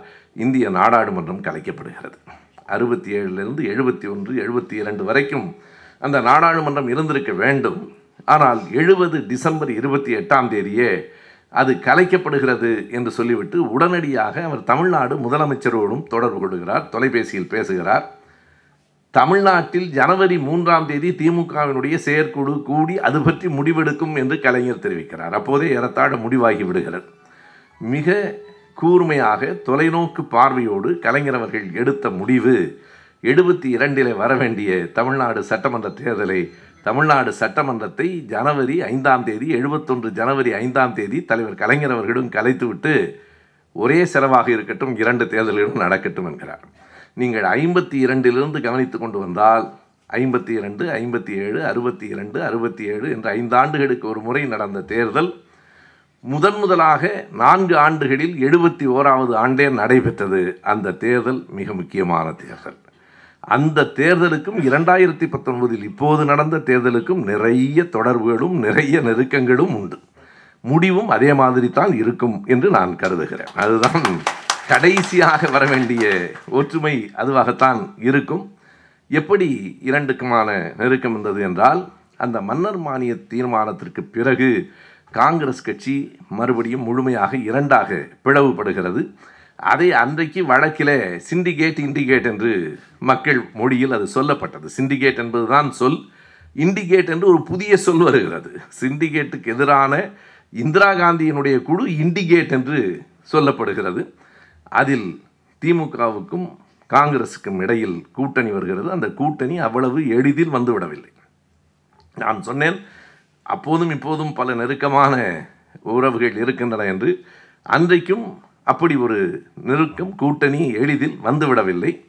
அதற்கு காரணம் காங்கிரஸ் கட்சி தோழர்கள் இருந்தால் கோவித்துக் கொள்ளக்கூடாது. வழக்கம் போல அவர்களுக்கு மீறி தொகுதிகளை கேட்டதுதான் காரணம்.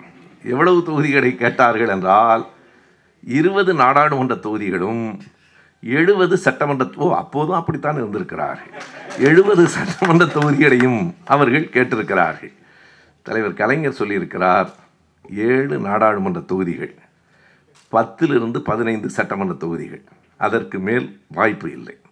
இதற்கு பிறகு பல முறை பேச்சுவார்த்தைகள் நடந்து கடைசியாக பக்தவச்சலம் அவர்களும் சி. சுப்பிரமணியம் அவர்களுமே நேரடியாக இரண்டு பேரும் வந்து பேசுகிறார்கள். வரலாறும் காலமும் எப்படியெல்லாம் மாறுகின்றன அறுபத்தி ஏழு வரையில் முதலமைச்சர் பக்தவச்சலத்தை நாம் போய் பார்ப்பதே கடினம். எழுபதில் பக்தவச்சலம் அவர்கள் நம்மை வந்து பார்த்தார். பார்த்து பேச்சு நான் அதை குறைவாக சொல்லவில்லை. இயல்பான அரசியல் மாற்றங்களுக்காக நான் தொட்டு சொல்லுகிறேன். வந்து இரண்டு பேரும் பேசினார்கள். ஒரு மணி நேரம் பேச்சுவார்த்தை நடந்தது. இறுதியாக உடன்பாடு வரவில்லை. வெளியில் வந்த இரண்டு தலைவர்களும் நிருபர்களிடத்திலே சொன்னார்கள் பேச்சுவார்த்தை முறிந்து விட்டது தொடர்கிறது என்று கூட சொல்லவில்லை. முடிந்து விட்டது என்று சொல்லிவிட்டு போனார்கள். அதற்கு பிறகு ஜனவரியிலே நடைபெற்ற மாநாட்டில் திமுக கழகம் இன்று மாலையிலே என்ன செய்ய போகிறது என்று சிந்தித்து கொண்டிருந்த போது மதியமே காங்கிரஸ் கட்சி தலைவர்களாக இருந்த சுப்பிரமணியம் அவர்களும் பக்தவச்சலம் அவர்களும் நாற்பது தொகுதிகளுக்கும் இருநூத்தி முப்பத்தி நாலு தொகுதிகளிலும் காங்கிரஸ் போட்டியிடும் என்றும் அதன் முதல் பட்டியலையும் அவர்கள் வெளியிட்டு விட்டார்கள். அதற்கு பிறகு திமுக சற்றும் தயங்காமல் மாநாட்டில் எல்லா தொகுதிகளுக்குமான கூட்டணி வேட்பாளர்கள் உட்பட எல்லாவற்றையும் மாநாட்டிலே திமுக கழகமும் அறிவித்து விட்டது. காங்கிரசுக்கும் திமுகவுக்கும் கூட்டணி இல்லை என்று ஆகிவிட்டது. கலைஞர் எழுதுகிறார் நான் எல்லாவற்றையும் முடித்துவிட்டு சரி அவ்வளவுதான். எது நடக்குமோ அதுதான் நடக்கும் என்கிற முடிவோடு ஒரு நிம்மதியாக உறங்கலாம் என்று உறங்குகிற நேரத்தில் பதினோரு மணிக்கு எனக்கு ஒரு தொலைபேசி வந்தது. தொலைபேசியில் என்னை அழைத்தவர் பிரதமர் இந்திரா காந்தி. இந்திரா காந்தி பேசினார் சரி என்ன இப்படி ஆகிவிட்டது? இல்லை அதற்கு நான் பொறுப்பில்லை. முதலில் அறிவித்தவர்கள் உங்கள் கட்சி தலைவர்கள் தான். பிறகு நான் அறிவிக்கவில்லை என்றால் அதற்கு பிறகும் நான் அறிவிக்காமல் இருந்தால் என் கட்சி தோழர்கள் என்னை ஏற்க மாட்டார்கள். என்ன செய்யலாம் என்று இந்திரா காந்தி கேட்கிறார். எல்லாம் முடிந்து விட்டதே இனி என்ன செய்வது? அப்படியெல்லாம் ஒன்றும் இல்லை எங்கும் முற்றுப்புள்ளி இல்லை. பேசி முடிவெடுக்கலாம். முக்கால் மணி நேரம் தொலைபேசியில் பேசி முடிவெடுக்கப்பட்ட கூட்டணி அந்த கூட்டணி.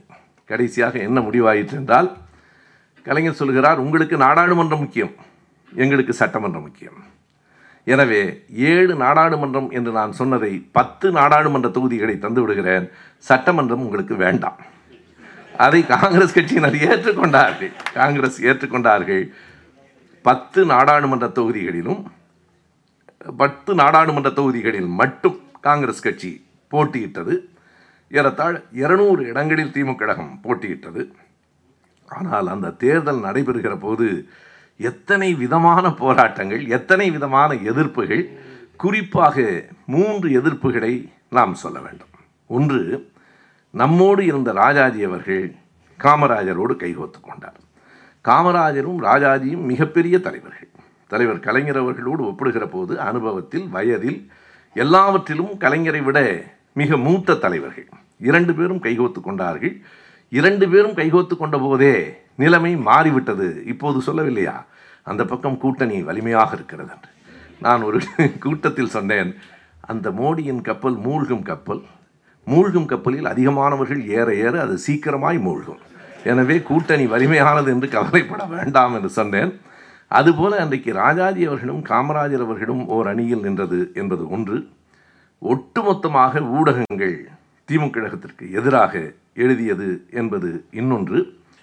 இலக்கிய உலகத்தை சார்ந்தவர்கள் நடுநிலையாளர்கள் அப்போதும் இருந்தார்கள் இப்போதும் இருக்கிறார்கள்.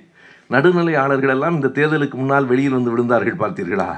எல்லா நடுநிலையாளர்களும் பாரதிய ஜனதாவுக்கு வாக்கடியுங்கள் என்றார்கள். நல்லது பூனைக்குட்டி வெளியே வருவதுதான் எப்போதும் நல்லது. அன்றைக்கு மூன்று பேர் தமிழ்நாடு முழுவதும் சுற்றுப்பயணம் வந்தார்கள். கவிஞர் கண்ணதாசன் எழுத்தாளர் ஜெயகாந்தன் பத்திரிகையாளர் சோ.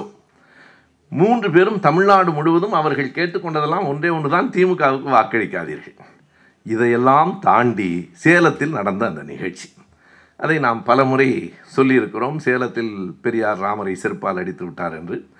ஜனசங்கத்துக்காரர்கள் கருப்பு கொடி காட்டினார்கள். கருப்பு கொடி காட்டுவதற்கு கலைஞர் அரசு அனுமதி அளித்தது. அந்த கருப்பு கொடி காற்ற வந்தவர்கள் செருப்பை எடுத்து வீசினார்கள். அந்த செருப்பு ஐயாவை நோக்கி வீசப்பட்டது. ஆனால் ஐயாவின் ஊர்தி கடந்து போய்விட்டது. பின்னாலே இந்த கடவுள் படங்களை எல்லாம் வைத்து கொண்டு வந்த ஊர்தியில் வந்து விழுந்தது. சரி அடிப்பதற்கு தான் போட்டிருக்கிறார்கள் போல இருக்கிறது என்று அடித்தார்கள். இதுதான் நடந்த செய்தி. அது ஐயாவுக்கே ஊர்வலம் முடிந்துதான் சொல்லப்பட்டது.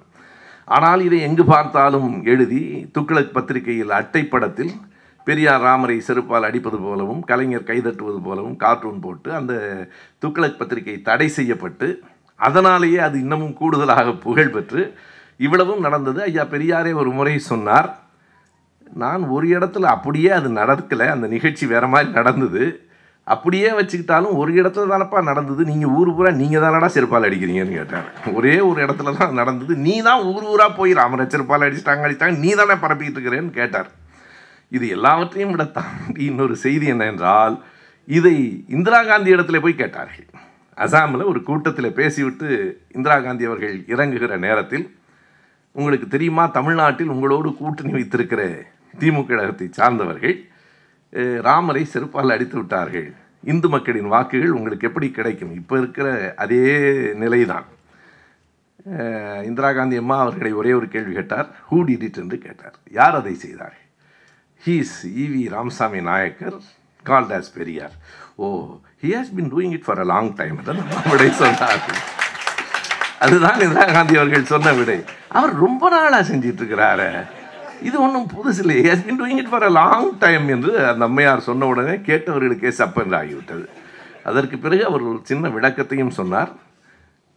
Dravidar Kazhagam Periyar's party is a social is whereas DMK is a political party there are certain differences are also there so you need not worry நீ ஒன்றும் கவலைப்பட வேண்டாம். நான் பார்த்துக்கிறேன் என்று அந்த அம்மாவும் ஒரு துணிச்சலானவர் என்பதால் இதை பற்றியெல்லாம் கவலைப்படாமல் மிக தெளிவாக விடை சொன்னார்.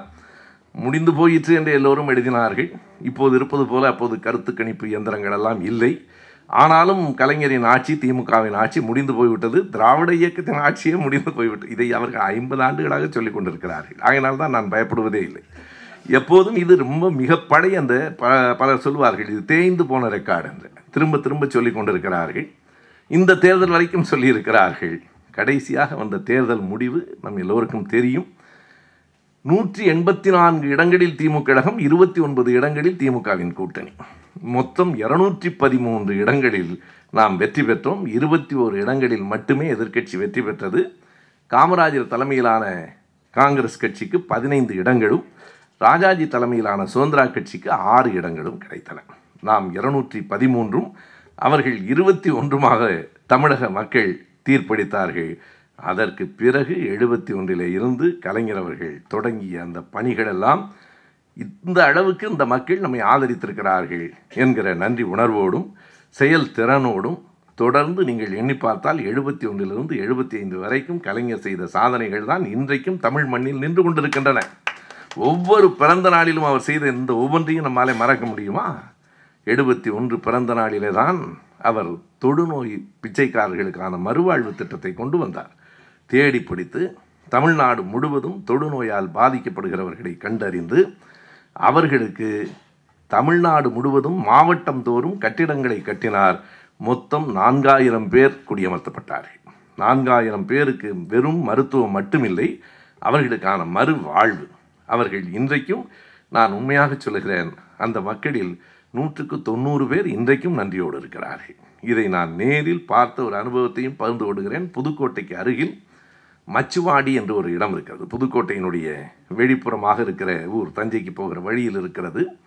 அந்த மச்சுவாடியில் தலைவர் கலைஞர் அவர்களின் பிறந்த நாள் ஒன்றில் அங்கே இருக்கிற மாவட்ட செயலாளர் பெரியண்ணன் அரசு அவர்களும் நம்முடைய கவிச்சுடர் கவிதை பித்தன் அவர்களும் என்னை அழைத்து கொண்டு போனார்கள் மதிய உணவு அந்த மக்களுக்கு வழங்குவதற்காக. அந்த மக்கள் சொன்ன செய்தி உண்மையிலேயே நான் நெகிழ்ந்து போனேன். நான் ஏதோ அந்த உணவளிப்பதற்காகத்தான் போகிறோம் என்று நினைத்து கொண்டு போனேன். என்னிடத்தில் அந்த உணவு வாங்க வந்த ஒவ்வொருவரும் சொன்ன அந்த சொல் ஐயாவை கேட் ஏதோ நான் ஏதோ ஐயா கிட்ட கூடவே இருக்கிற மாதிரி. ஐயாவை கேட்டோன்னு சொல்லுங்கள் சாகிற வரைக்கும் மறக்க மாட்டோம்னு சொல்லுங்கள் நாங்கள் தெரு தெருவாக அலைஞ்சிக்கிட்டு இருந்தோம். எங்களுக்கு உடல் நலமும் கிடைத்தது. குடியிருக்க இடமும் கிடைத்தது. இன்னைக்கு வரைக்கும் நாங்கள் நிம்மதியாக இருக்கோம்னா அந்த மனுஷனால தான் என்று அவர்கள் சொன்னார்கள். சொல்லிவிட்டு அடுத்த வரையும் சொன்னாங்க. ஐயா கிட்ட சொல்லுங்கள் நாங்கள் தேர்தல் வந்துடுச்சுன்னா நாங்கள் தான் முதல்ல போய் நிற்போம் வரிசையில் எப்போவும் உதயசூரியனுக்கு விடுகிற முதல் ஓட்டு எங்கள் ஓட்டு தான் சொல்லுங்கள் என்று சொன்னார்கள். இது எழுபத்தி ஒன்றில் என்றால் வரிசையாக எழுபத்தி இரண்டு எழுபத்தி மூன்று எழுபத்தி நாலு எழுபத்தி ஐந்து என்று ஒவ்வொரு ஆண்டும் அவருடைய பிறந்த நாளிலே தான் கண்ணுடி வழங்குகிற திட்டம். கைரிக்ஷா ஒழிப்பு திட்டம் ஊனமுற்றோர் மறுவாழ்வு திட்டம் இப்படி ஒவ்வொரு கருணை இல்லம் ஆதரவற்ற சிறுவர்களுக்கான கருணை இல்லம் இப்படி ஒவ்வொரு ஆண்டிலும் அந்த முதல் அவர்கள் உருவாக்கிய அந்த தொழுநோயாளர்களுக்கான மறுவாழ்வு திட்டத்தில் நாலாயிரம் பேர் பயன்பெற்றார்கள் தொடர்ச்சியாக கைரிக்ஷாவை இன்றைக்கும் நான் கூட்டங்களிலே எல்லாம் நாம் பேசுகிறோம். திராவிட இயக்கம் இந்துக்களுக்கு எதுவும் செய்யவில்லை என்கிறீர்களே கைரிக்ஷாவை ஒழித்தவர் கலைஞர் கைரிக்ஷாவை எடுத்துக்கொண்டிருந்தவர்களெல்லாம் எல்லாம் பார்சி மதத்தை சார்ந்தவர்களா? அல்லது இஸ்லாமியர்களா? இந்துக்களே இல்லையா? நன்றியே இல்லாமல் பேசுகிறவர்களை நாம் என்ன செய்வது? நண்பர்களே அந்த காலகட்டத்திலே தான் பிற்படுத்தப்பட்டோருக்கு இருபத்தைந்து சதவீதம் என்பதை முப்பத்தி ஒரு சதவீதமாக கலைஞர் மாற்றினார். ஒடுக்கப்பட்ட மக்களுக்கு பதினாறு சதவீதம் என்பதை பதினெட்டு சதவீதமாக மாற்றினார். எனவே நாற்பத்தி ஒன்பது சதவீதத்தில் கொண்டு வந்து கலைஞர் நிறுத்தியது அந்த காலகட்டத்திலே தான் தொடர்ச்சியாக நீங்கள் பார்த்தால் அந்த ஐந்து ஆண்டுகளிலும் அவர் செய்த பணிகள் மிக பெரியவை எங்கே சிக்கல் வந்ததென்றால் மக்களிடமிருந்து வரவில்லை உள்ளே கட்சியிலே இருந்து வந்தது. இப்போதும் நான் பல நேரங்களில் நான் நேற்றைக்கு முன்தினம் தலைவர் தளபதி அவர்களை பார்க்கிற போதும் சொன்னேன் மக்கள் நமக்கு ஆதரவாக இருக்கிறார்கள். அவ்வளவுதான் நான் சொல்ல முடியும். மக்கள் நமக்கு ஆதரவாக இருக்கிறார்கள். நாம் நமக்குள் சண்டையிடாமல் இருந்தால் நம்மை தவிர யாரும் வெற்றி பெற முடியாது. அந்த சிக்கல் எல்லா ஊர்களிலும் இருக்கிறது. பெரிய கட்சிகளில் இருக்கும். சின்ன அமைப்புகளிலேயே இருக்கும் என்றால் பெரிய கட்சிகளில் இல்லாமல் இருக்காது. எங்கே தொடங்கிட்டென்றால் எல்லோரும் வெற்றி பெற்று அமைச்சரவை அமைப்பதற்கு முன்பு காஷ்மீரிலிருந்து தலைவருக்கு ஒரு தொலைபேசி வந்தது. அந்த காஷ்மீரிலிருந்து பேசியவர் எம்ஜிஆர் அவர்கள். அப்போது அவர் படப்பிடிப்புக்காக அங்கே போயிருந்தார். அவருக்கு இவ்வளவு பெரிய வெற்றி வரும் என்கிற எண்ணம் இல்லாமலும் கூட இருந்திருக்கலாம். காஷ்மீரிலிருந்து பேசி கலைஞர் அவர்களுக்கு வாழ்த்துக்களை எல்லாம் சொல்லிவிட்டு எனக்கும் அமைச்சரவையில் இடம் தருவீர்களா? என்று உரிமையோடு கேட்டிருக்கிறார். அவர்தான் கழகத்தின் பொருளாளர். அவர் கேட்பதற்கான உரிமைகள் உண்டு. ஆயிரத்தி தொள்ளாயிரத்தி ஐம்பத்தி மூன்றிலிருந்து திமுக கழகத்தின் உறுப்பினர் திடீரென்று வந்துவிட்டவர் இல்லை. எனவே ஆயிரத்தி தொள்ளாயிரத்தி ஐம்பத்தி மூன்றிலிருந்து அவர் இருக்கிறார். எனவே எனக்கும் அமைச்சர் பொறுப்பு மெடிக்கல் மினிஸ்டர் தருவீர்களா என்று அவர் கேட்கிறார். அதாவது நல்வாழ்வுத்துறை அமைச்சராக ஆக வேண்டும் என்று விரும்பியிருக்கிறார். அந்த இடம்தான் எனக்கு புரியவில்லை. எதற்காக அவர் நல்வாழ்வுத்துறை மருத்துவத்துறைக்கு அமைச்சராக விரும்பினார்? ஒரு கலைத்துறை அமைச்சர் என்று தன்னை ஆக்கியிருக்க வேண்டும் என்று கேட்டிருந்தால் கூட அது சரியாக இருக்கிறது. ஏதோ ஒரு விருப்பம் அவர் கேட்டிருக்கிறார். நீங்கள் உடனே சென்னைக்கு வாருங்கள் பேசிக்கொள்ளலாம் என்று கலைஞர் சொல்ல அங்கிருந்து காஷ்மீரிலிருந்து வருவதற்கு விமானம் இல்லை. இன்றைக்கு இருப்பது போல் அவ்வளவு விமானங்கள் எல்லாம் இல்லாத காலம். எனவே தனி விமானத்தில் எம்ஜிஆர் வந்திருக்கிறார். அதாவது எம்ஜிஆர் பதவி ஆசை அப்படியெல்லாம் இல்லை. எல்லோருக்கும் எல்லா ஆசையும் இருக்கிறது. தவறு என்று நான் சொல்லவில்லை. தனி விமானத்தில் வந்திருக்கிறார். வந்ததற்கு பிறகு அவருடைய விருப்பத்தை ஏற்றுக்கொள்வதில் ஒரு சிக்கல் இருக்கிறது. அதனை சட்ட அமைச்சர் மாதவன் சட்ட வல்லுநர்களிடமிருந்தும் பெற்றிருக்கிறார். நாவலர் மதுரைமுத்து போன்றவர்களும் கடுமையாக எதிர்த்திருக்கிறார்கள். அவர் அமைச்சராவதில் எங்களுக்கு சிக்கல் இல்லை. ஆனால் நடிப்பதை விட்டுவிட வேண்டும். எம்ஜிஆர் இரண்டையும் விட முடியாது. நான் நடிப்பதை விட முடியாது. நடித்து கொண்டே தான் அமைச்சராக இருப்பேன் என்று சொல்லியிருக்கிறார். அதை கலைஞர் நான் ஏற்றுக்கொள்வதற்கு சட்டம் இடம் தரவில்லை. சட்டம் இடம் தந்தாலும் கூட நீங்கள் அமைச்சராக இருந்து கொண்டு நடிகராகவும் இருந்தால் பணிகளை நிறைவேற்றுவது சிரமம். எனவே இரண்டு விரலில் ஒரு விரலை தொடுங்கள் என்கிற கட்டம் வருகிற போது எம்ஜிஆர் அமைச்சர் பதவி வேண்டாம் நான் தொடர்ந்து நடிக்கிறேன் என்று போய்விட்டார். இதுதான் நடந்தது. இதுதான் முதல் பிளவு. அவர் தனக்கு கேட்டதை இத்தனை காலம் நான் கட்சிக்கு உடைத்திருக்கிறேன். அவரால் வாக்குகள் நமக்கு வந்திருக்கின்றன எதையும் மறுக்க முடியாது. நாடோடி மன்னன் படத்தில் அவர்தான் முதன் முதலாக திமுக கழகத்தின் கொடியை காட்டியவர் திரைப்படத்தில். எனவே எஸ் எஸ் ராஜேந்திரன் ஏற்கனவே அவர் சட்டமன்ற உறுப்பினராகிவிட்டார். அறுபத்தி இரண்டிலேயே முதல் முதலில் திமுகவின் சட்டமன்ற உறுப்பினராக தேனி தொகுதியில் வெற்றி பெற்றவர் எஸ் எஸ் ராஜேந்திரன். எனவே எம்ஜிஆருக்கு அந்த விருப்பம் வந்திருக்கிறது அது நிறைவேறாமல் போயிற்று.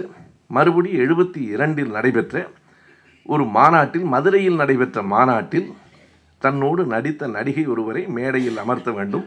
அவருக்கும் பேச இடம் கொடுக்க வேண்டும் என்று கேட்கிற போது அவர் உறுப்பினராக சேரட்டும் சேர்ந்தவுடனேயே முதல் மாநாட்டில் இடம் தர முடியாது என்று கலைஞரும் மதுரை முத்து அவர்களும் கடுமையாக சொல்லியிருக்கிறார்கள் கலைஞர் அதற்கு வாய்ப்பில்லை என்று சொல்லியிருக்கிறார். முத்து சொல்லியிருக்கிறார் அப்படி நீங்கள் அழைத்து கொண்டு வந்தால் வாசலிலேயே நிறுத்தி விடுவேன் என்று சொல்லியிருக்கிறார். அப்படி சொன்னால்தான் அவர் மதுரை முத்து. எனவே அப்படித்தான் அவர் சொல்லியிருக்கிறார். எனவே அடுத்த கோபம் அந்த நடிகை யார் என்கிற பெயரை கலைஞர் குறிப்பிடவில்லை. அந்த ஆராய்ச்சி நமக்கு தேவையும் இல்லை.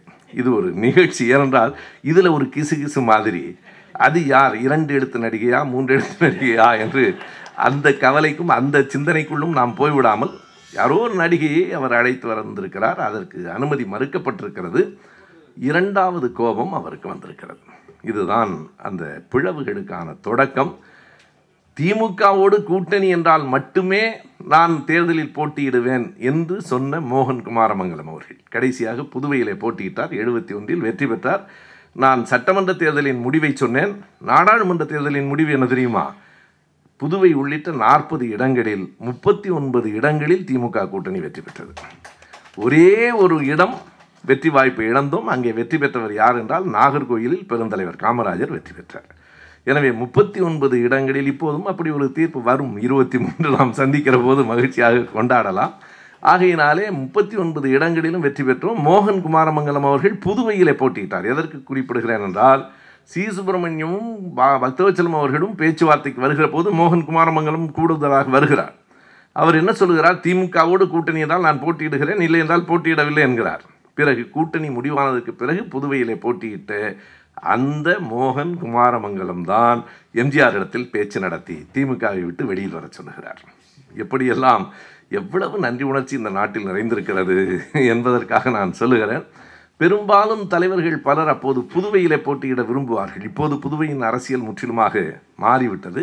புதுவையில் போட்டியிட விரும்புவதற்கு காரணம் அது ஒரு மிகச்சிறிய தொகுதி என்பதுதான். கவிஞர் கண்ணதாசன் அவர்களே போட்டியிடுகிற போது கலைஞர் சொன்னதாக நாம் படித்திருக்கிறோம். எங்கே நிற்கிறாய் அப்படின்னு கேட்டபோது நான் புதுவையில் நிற்கட்டுமா என்று கண்ணதாசன் கேட்டிருக்கிறார். புதுவையில் உன்னால் நிற்க முடியாது நான் கலைஞர் அப்போது புதுவையில் மட்டும்தான் உண்டு. எனவே இந்த கட்டமும் இன்னொரு பெரிய சிக்கலும் நமக்கு ஏற்பட்டது மதுவிலக்கு. ஆயிரத்தி தொள்ளாயிரத்தி எழுபத்தி ஒன்றில் தலைவர் கலைஞர் அவர்கள் நான் கனத்த இதயத்தோடு தான் சொல்லுகிறேன். வேறு வழி இல்லை. நிதி நிலை மிகவும் மோசமாக இருக்கிறது. எனவே எல்லா மாநிலங்களிலும் மதுவிலக்கு கைவிடப்பட்டதற்கு பிறகு கலைஞர் சொன்ன அந்த உவமை இன்றைக்கும் இலக்கிய உலகிலும் கூட எடுத்தாடப்படுகிற ஒரு உவமை எரிகிற நெருப்பு வளையத்திற்குள் எரியாத கற்பூரமாய் நாம் எத்தனை காலம் இருக்க முடியும்? எரிகிற கருப்பு நெருப்பு வளையத்திற்குள் அது ஒரு அரசியல் பிரச்சனை தான் ஆனால் அதற்கும் கூட கலைஞர் சொன்ன அந்த இலக்கிய ஓமை இருக்கிறதே எரிகின்ற நெருப்பு வளையத்திற்கு நடுவே எரியாத கற்பூரமாய் தமிழ்நாடு எத்தனை நாளைக்கு இருக்க முடியும்? எனவே தற்காலிகமாக மதுவிலக்கை தள்ளி வைக்கிறோம் என்று சொன்னார். அதை நம்பவில்லை. ஆனால் அது தற்காலிகமானதாகத்தான் இருந்தது. அது தள்ளி வைக்கப்பட்டு மறுபடியும் எழுபத்தி நான்கு செப்டம்பர் மாதம் பதினைந்தாம் தேதியிலிருந்து மதுவிலக்கு மீண்டும் நடைமுறைக்கு வந்தது. எனவே எழுபத்தி ஒன்றிலிருந்து எழுபத்தி நான்கு மூன்று ஆண்டுகள் தான் கலைஞர் ஆட்சியில் இருந்தன. எழுபத்தி நாலுக்கு பிறகு இல்லை. மீண்டும் யார் கொண்டு வந்தார்கள்? எண்பத்தி ஒன்று மார்ச் மாதம் எம்ஜிஆர் கொண்டு வந்தார். எம்ஜிஆர் கொண்டு வருகிற போது நான் கன்னிமரா நூலகத்தினுடைய பழைய கட்டிடத்தில் பெரும்பாலும் அங்கே தான் நமக்கு பல செய்திகள் கிடைக்கும். பழைய கட்டிடத்தில் சட்டமன்ற விவாதங்களை புரட்டி கொண்டிருந்த போது மதுவிலக்குக்காக கலைஞர் அவர்களை கடுமையாக விமர்சனம் செய்கிற ஐயா நெடுமாறன் அவர்கள் அன்றைக்கு விவாதத்தில் கலந்து கொண்டு பேசுகிறார். எண்பத்தி ஒன்று மார்ச் மாதம் இருபத்தி எட்டாம் தேதி பேசுகிறார். பேசுகிற போது எங்கள் கட்சிக்கு இதில் உடன்பாடு இல்லை என்று ஒரு வரிதான் வருகிறது. எனவே எம்ஜிஆர் தான் மறுபடியும் கொண்டு வந்தார். இன்றைக்கு வரைக்கும் இருப்பது எம்ஜிஆர் கொண்டு வந்த அந்த மதுவிலக்கு தள்ளி வைக்கப்பட்ட ஒன்று தான் நம்முடைய ஆட்சியிலும் அது தொடர்ந்தது. இதுதான் நிலை. ஆனாலும் இரண்டு பெரிய பின்னடைவுகள் நமக்கு ஏற்பட்டன. ஒன்று இத்தனை காலம் இல்லாத மதுவை தமிழ்நாட்டில் ஓடவிட்டவர் என்பதாக எதிர்க்கட்சிகளுக்கு ஒரு ஆயுதம் கிடைத்தது. இன்னொன்று எம்ஜிஆர் பிரிந்தார். ஆயிரத்தி தொள்ளாயிரத்தி எழுபத்தி இரண்டு அக்டோபர் மாதம் ஏழாம் தேதி திருக்கழுக்குன்றத்தில் பேசினார் அது மேலோட்டமாக பேசினார் எட்டாம் தேதி ஆயிரம் விளக்கில் வெளிப்படையாக பேசினார். ராமச்சந்திரனுக்கு பணம் இருக்கிறது என்றால் ராமச்சந்திரன் திரைப்படத்தில் நடிக்கிறான். திமுகவில் இருக்கிற அத்தனை பேரும் தங்களின் கணக்கை காட்டுவார்களா? எப்படி அவர்களுக்கு பணம் சேர்ந்தது? இதை நான் பொதுக்குழுவில் கேட்கப் போகிறேன் என்று பொதுக்கூட்டத்தில் கேட்டார். என்ன சிக்கல் என்றால் பொதுக்குழுவில் கேட்டிருந்தால் அதில் சிக்கல் இல்லை. அது அவருக்கான உரிமை. பொதுக்குழுவில் பேச வேண்டியதை பொதுக்கூட்டத்தில் பேசுவதும் பொதுக்கூட்டத்தில் பேச வேண்டியதை பொதுக்குழுவில் பேசுவதுமாக அவர் மாற்றி செய்த போது வேறு வழி இல்லாமல் திமுக கழகத்தினுடைய தலைமை குழு செயற்குழு கூடி எம்ஜிஆரை தற்காலிகமாக இடைநீக்கம் செய்தது. அப்படி செய்ய வேண்டும் என்பதற்காகத்தான் அவர் பேசினார். அது ஒன்றும் வியப்பு இல்லை. அப்படி செய்ய வேண்டும் என்பதற்காகத்தான் பேசினார். அவரை இடைநீக்கம் செய்தார்கள். அவருக்கு ஒரு பெரிய செல்வாக்கு மக்கள் செல்வாக்கு இருந்தது. நாம் மறுக்க முடியாது. திமுக கழகம் ஏறத்தாழ மூன்று பிளவுகளை சந்தித்திருக்கிறது. அறிஞர் அண்ணா அவர்களின் காலத்தில் ஈவேகி சம்பத் அவர்கள் பிரிந்து போனார். இதோடு திரு திமுக கழகம் செம்பாகமாக பிளவுண்டது என்று கருதினார்கள். தென் சென்னையிலே ஈவிக்கு சம்பத் அவர்களே நாடாளுமன்ற தேர்தலிலே போட்டியிட்டார். நாஞ்சில் மனோகரன் அவர்களை எதிர்த்து சிங்கத்தை அதன் குகையிலேயே சந்திக்க வந்திருக்கிறேன் என்று சம்பத் அவர்கள் சொன்னார். குகைக்குள் வரலாம் திரும்புவதுதான் கடினம் என்று நாஞ்சிலார் சொன்னார். இவையெல்லாம் அன்றைக்கு நடந்த அந்த பேச்சு வார்த்தைகள் சில நேரங்களில் அரசியலினுடைய சொல்லாடல்கள் இருக்கின்றனவே. எழுபத்தி ஒன்றில் திமுக கழகம் வெற்றி பெற்றதற்கு பிறகு ராஜாஜி அவர்கள் மிகவும் வருந்தி எப்படி அறுபத்தி ஏழில் பக்தவச்சலம் அவர்கள் விஷக்கிருமிகள் பரவிவிட்டன என்று சொன்னாரோ அப்படி ராஜாஜி சொன்னார் இனிமேல் மகா மனிதர்களெல்லாம் இந்த மண்ணில் வாழ முடியாது. இது நாஸ்திகர்களின் பூமி ஆகிவிட்டது நாங்கள் எல்லாம் இந்த நாட்டை விட்டே போய்விட வேண்டியதுதான் என்று ராஜாஜி அவர்கள் மிக வேதனையோடு ஒரு அறிக்கையை விட்டார். அதற்கு கலைஞர் கூட ஒன்றும் விடை சொல்லவில்லை. நாவலர் தான் திருவல்லிக்கேணியிலே நடந்த கூட்டத்திலே சொன்னார். அப்படி இந்த மகா மனிதர்கள் உத்தமர்கள் எல்லாம் நாட்டை விட்டு போவதென்றால் சொல்லாமல் போய்விடாதீர்கள். எப்போது போகிறோம் என்று சொல்லுங்கள். நாங்கள் எல்லோரும் வந்து வழி அனுப்பி வைக்கிறோம் என்று திருவல்லிக்கேணி கூட்டத்திலே நாவலர் அவர்கள் சொன்னதும் இப்படிப்பட்ட நிகழ்வுகள் எல்லாம் நடந்திருக்கின்றன. அதுபோல எம்ஜிஆர் பிரிந்து போனதற்கு பிறகும் பல்வேறு நிகழ்வுகள் அதிலே இரண்டு செய்திகள் திண்டுக்கல் தேர்தல் என்பது நமக்கு ஒரு பெரிய பின்னடைவாக இருந்தது. மூன்றாவது இடத்திலே தான் நாம் இருந்தோம். இரண்டாவது இடம் இல்லை. இரண்டாவது இடத்தில் காங்கிரஸில் போட்டியிட்ட சிந்தன் அவர்கள் வெற்றி பெற்றார். மூன்றாவது இடத்தில் தான் இருந்தோம். மூன்றாவது இடத்தில் இருந்தும் இருந்தும் மீண்டும் முதல் இடத்திற்கு வந்திருக்கிறோம். வைகோ அவர்கள் மூன்றாவது பிளவு வைகோ அவர்கள். வைகோ அவர்கள் பிரிந்து போனபோது தொண்ணூற்றி ஐந்தில் ஈரோட்டுக்கு அருகில் பெருந்துறையிலே தேர்தல் நடைபெற்றது. திமுக மூன்றாவது இடத்தில் தான் இருந்தது. முதல் இடம் அதிமுக இரண்டாவது இடம் மதிமுக மூன்றாவது இடத்தில் தான் திமுக இருந்தது. அப்போது மறுபடியும் திமுக அழிந்து விட்டது என்கிற எண்ணம் வந்தது. திமுகவுக்கு எதிர்ப்புகள் வந்திருக்கின்றன தடைகள் வந்திருக்கின்றன பின்னடைவுகள் வந்திருக்கின்றன. ஆனால் திமுகவையோ திராவிட இயக்கத்தையோ அழிப்பதற்கு எவனும் இந்த மண்ணில் பறக்கவில்லை. அதற்கு காரணம் அது திமுகவினுடைய சாமர்த்தியம் தலைமையினுடைய செல்வாக்கு என்பதையெல்லாம் தாண்டி திராவிட இயக்கத்தின் சமூக நீதி கொள்கைக்கு இன்னமும் இந்த மண்ணில் தேவை இருக்கிறது என்பதுதான் காரணம். இந்த மண்ணில் அதற்கான தேவை இருக்கிற வரையில் இந்த இயக்கம் வாழும். எத்தனை எதிர்ப்புகள் வந்தாலும் அதனை சந்தித்து வாழும். எனவே அப்படி எம்ஜிஆரினுடைய எழுச்சிக்கு பிறகு கொஞ்சம் கொஞ்சமாக அவருடைய செல்வாக்கும் கூடிற்று. செல்வாக்கு கூடுகிற போது கூட்டணிகளும் மாறின. மெதுவாக இந்திரா காந்தி அவர்களுக்கும் நமக்குமான நெருக்கம் குறையத் தொடங்கிற்று. அப்போதுதான் நான் போன முறை சொன்னேன் சி. சுப்பிரமணியம் அவர்கள் பொதுக்கூட்டத்திலேயே நாங்கள் அனுப்பிய பணத்திற்கு கணக்கு தர வேண்டும் என்றார். நீங்கள் ஒன்று முதலாளியும் இல்லை நாங்கள் ஒன்று அடிமைகளும் இல்லை. நீங்கள் முறைப்படி கடிதம் அனுப்புங்கள் பதில் அனுப்புகிறேன். பொதுக்கூட்டத்திற்கெல்லாம் நான் பதில் சொல்ல முடியாது என்று துணிவாக தலைவர் சொன்னார். இந்த ஓட்டத்தில் என்ன ஆயிற்று என்றால் மறுபடியும் ஒரு தீர்ப்பு வந்தது. அலகாபாத் உயர்நீதிமன்றத்தில் இந்திரா காந்தி அவர்களினுடைய தேர்தல் செல்லாது. ரேபரேலியிலே அவர் போட்டியிட்டு வெற்றி பெற்றது செல்லாது என்கிற தீர்ப்பை ஆயிரத்தி தொள்ளாயிரத்தி எழுபத்தி ஐந்து ஜூன் மாதம் பனிரெண்டாம் தேதி அலகாபாத் உயர்நீதிமன்றம் அறிவித்தது. அதற்கு பிறகு மறுபடியும் ஒரு பெரிய சிக்கல் இந்திரா காந்தி அவர்கள் பதவி விலக வேண்டும் என்கிற நிலை ஏற்பட்டது. இப்போது திமுக கழகத்தின் நிலை என்ன என்று கேட்ட நேரத்தில் கலைஞர் அவர்கள் சொன்னார். அந்த நிருபர்களுக்கு சொன்ன செய்திகள் அப்படியே நெஞ்சுக்கு நீதியிலே பதிவாகி இருக்கின்றன. ஒரு உயர்நீதிமன்றம் உங்களினுடைய தேர்தல் வெற்றியை செல்லாது என்று சொன்னதற்கு பிறகு அவர் பதவி விலக வேண்டும் என்று நான் சொல்வதை விட அவராகவே பதவி விலகி விடுவதுதான் சரியானது என்று குறிப்பிட்டார். அதை துணிச்சலாக சொன்னார். அப்போது காங்கிரஸ் கட்சிக்கு நமக்குமான பிளவு முற்றிவிட்டது என்றுதான் பொருள். அதற்கு பின்னால் டிசம்பர் பனிரெண்டு அலகாபாத் உயர்நீதிமன்ற தீர்ப்பு மேல்முறையீடு உச்சநீதிமன்றத்தில் உச்சநீதிமன்றத்தில் அந்த வழக்குக்காக இந்திரா காந்திக்காக வாதாடியவர் புகழ்பெற்ற வழக்கறிஞர் பல்கிவாலா அந்த வழக்கை விசாரித்தவர் நீதிபதி V R Krishna Iyer. Krishna Iyer June மாதம் இருபத்தி மூன்றாம் தேதி அந்த விசாரணை முடிவடைந்தது. நாளை மதியம் நான் தீர்ப்பளிப்பேன் என்று சொன்னார். டிசம்பர் ஜூன் மா ஆயிரத்தி தொள்ளாயிரத்தி எழுபத்தைந்து ஜூன் இருபத்தி நாலு நாடே எதிர்பார்த்து காத்திருந்த ஒரு தீர்ப்பு. கிருஷ்ணய்யர் சொன்ன தீர்ப்பு என்ன என்றால் அது மிக முக்கியமானது. அப்படியே அலகாபாத் உயர்நீதிமன்றத்தினுடைய தீர்ப்பை ஏற்கிறேன் என்று உச்சநீதிமன்றம் சொல்லவில்லை. இந்திரா காந்தி அவர்களினுடைய இதுக்கு எதிரான இந்த தீர்ப்பை நிறுத்தி வைக்க வேண்டும் என்று மனு செய்யப்பட்டிருக்கிறது. ஸ்டே தான் கேட்டிருக்காங்க. நிறுத்தி வைக்கப்பட வேண்டும் என்று கேட்டிருக்கிறார்கள். தற்காலிகமாக சில நிபந்தனைகளோடு நிறுத்தி வைக்கலாம். என்ன என்றால் அவர் உறுப்பினராக தொடரலாம். உறுப் இந்த இறுதி தீர்ப்பு வருகிற வரையில் உறுப்பினராக தொடரலாம். உறுப்பினராக தொடரலாம் என்றால் உறுப்பினருக்கு உள்ள எல்லா உரிமைகளும் அவருக்கு உண்டு. எனவே பிரதமராகவும் இருக்கலாம். ஆனாலும் ஒரு மிகப்பெரிய வழக்கு நிலுவையில் இருக்கிற காரணத்தால் முக்கியமான நிதி மசோதாக்கள் போன்றவற்றில் அவர் வாக்களிக்கும் உரிமையை இழந்து விடுகிறார் அதுவே ஒரு பிரதமருக்கு ஒரு மிகப்பெரிய இழுக்கு தான் என்று சொன்னதற்கு பிறகு இனி அவர் நீடிப்பாரா இல்லையா என்கிற கேள்வி எழுந்த நேரத்தில் ஜூன் மாதம் இருபத்தைந்தாம் தேதி நள்ளிரவு பனிரெண்டு மணியிலிருந்து இந்தியா முழுவதும் நெருக்கடி நிலை அறிவிக்கப்பட்டது. அப்போது எல்லா இடங்களிலும் நெருக்கடி நிலை என்றால் என்ன என்று நமக்கு தெரியாது. எழுபத்தி ஒன்றில் ஒரு முறை நெருக்கடி நிலை அறிவிக்கப்பட்டது. அப்போது வங்கதேசத்தில் நடந்து கொண்டிருந்த விடுதலை போராட்டத்திற்காக பாகிஸ்தானோடு நடந்த யுத்தத்திற்காக சீனாவோடு நடந்த யுத்தத்திற்காக நெருக்கடி நிலைகள் அறிவிக்கப்பட்டிருக்கின்றனவே தவிர உள்நாட்டு காரணங்களுக்காக நெருக்கடி நிலை அறிவிக்கப்பட்டது முதன் முதலில் எழுபத்தி ஐந்திலே தான்.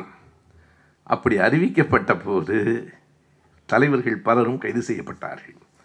ஏறத்தாழ இந்தியாவில் எல்லோரும் இந்திரா காந்தியை ஆதரிக்கிறவர்களாக அல்லது மத்திய அரசால் அடக்கப்படுகிறவர்களாக இருந்தார்கள். அடங்காமல் இருந்த ஒரே ஒரு மாநிலம் வரலாற்றில் தமிழ்நாடு மட்டும்தான் நண்பர் உடனடியாக தீர்மானத்தை அடுத்த நாள் இருபத்தி ஐந்தாம் தேதி நெருக்கடி நிலை அறிவிக்கப்பட்டது. இருபத்தி ஏழாம் தேதி திமுகவின் செயற்குழு கூடி இதனை நாங்கள் கடுமையாக கண்டிக்கிறோம் என்று ஒரு தீர்மானம் நிறைவேற்றுகிற துணிச்சல் திமுகவுக்கு இருந்தது. எழுபத்தி ஐந்து ஜூலை நான்காம் தேதி தான் அந்த வரலாற்று முதன்மை வாய்ந்த அந்த சந்திப்பு நடைபெற்றது. கலைஞர் அவர்களும் நாவலர் அவர்களும் திருமலை பிள்ளை சாலையில் இருக்கிற காமராஜரினுடைய வீட்டிற்கு சென்று காமராஜரை பார்த்து மூவரும் பேசி கொண்டிருந்த நாள் ஜூலை நான்கு. இந்த தேதிகளை எல்லாம் சொல்வதற்கு காரணம் இவைகளுக்கெல்லாம் மிகப்பெரிய வரலாற்று முதன்மை இருக்கிறது என்கிற காரணத்தால் ஜூலை நான்காம் தேதி சந்தித்தார்கள். அப்போதுதான் காமராஜர் அவர்கள் சொன்னதாக கலைஞர் பதிவு செய்திருக்கிற அந்த தொடர் கண்கலங்கி தேசம் போச்சு தேசம் போச்சு என்று அவர் சொல்லியிருக்கிறார். இதுதான் கடைசியாக இரண்டு பேருக்கும் நேர்ந்த ஒரு உறவு. அதற்கு பிறகு எழுபத்தைந்தில் நீண்ட நாள் அவர் உயிர் வாழவில்லை. இரண்டு பெரும் தலைவர்கள் அதாவது எழுபத்தி இரண்டிலிருந்தே பெரும் தலைவர்களை இந்த நாடு தொடர்ந்து இழந்து கொண்டிருக்கிறது. எழுபத்தி இரண்டு ஏப்ரலில் காகிதமில்லத்தவர்கள் எழுபத்தி இரண்டு டிசம்பரில் ராஜாஜி எழுபத்தி மூன்றில் ஐயா பெரியார் அவர்கள். எழுபத்தி ஒன்றில் தேர்தல் முடிவு வந்தவுடனே ஐயா ஒரு அறிக்கை விட்டார். அந்த அறிக்கை உங்களுக்கு நினைவிருக்கு என்ன சொன்னார் என்றால் அப்பாடா என் மீதான பழி தீர்ந்தது. இல்லைன்னா தோத்திருந்தா அந்த ராமரை செருப்பால் அடித்தது தான் ஏறத்தாழ அதே முயற்சி ரெண்டாயிரத்தி பத்தொன்பது தேர்தலில் நடந்தது நண்பர்களே. ஆசிரியர் மீது பழி போடுவதற்கான எல்லா முயற்சிகளும் நடந்தது. நான் பார்த்தேன் நேரடியாக பார்த்தேன் தூத்துக்குடி தொகுதிக்கு போயிருந்தபோது அந்த கிராமங்களிலெல்லாம் ஆசிரியரின் பேச்சை போட்டு முன்னும் பின்னுமாக வெட்டி கிருஷ்ணனை பற்றி இப்படி சொல்லியிருக்கார் இப்படி சொல்லியிருக்கிறாருன்னு அங்கெல்லாம் சொல்லிகிட்டு இருந்தான்.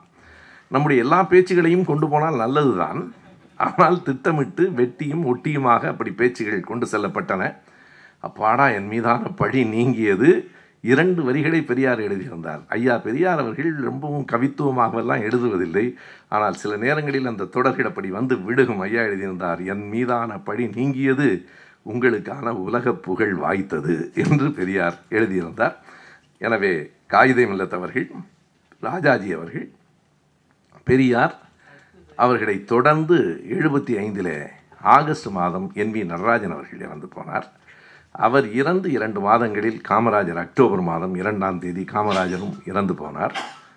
கடைசியாக இன்றைய உரையினுடைய நிகழ்வு எழுபத்தி ஐந்தின் இறுதியில் கோவையில் எழுபத்தைந்து டிசம்பரில் நடைபெற்ற திமுக கழக மாநாடு. அந்த மாநாடு தான் ஆட்சி கலைப்புக்கான காரணமாக காட்டப்பட்டது.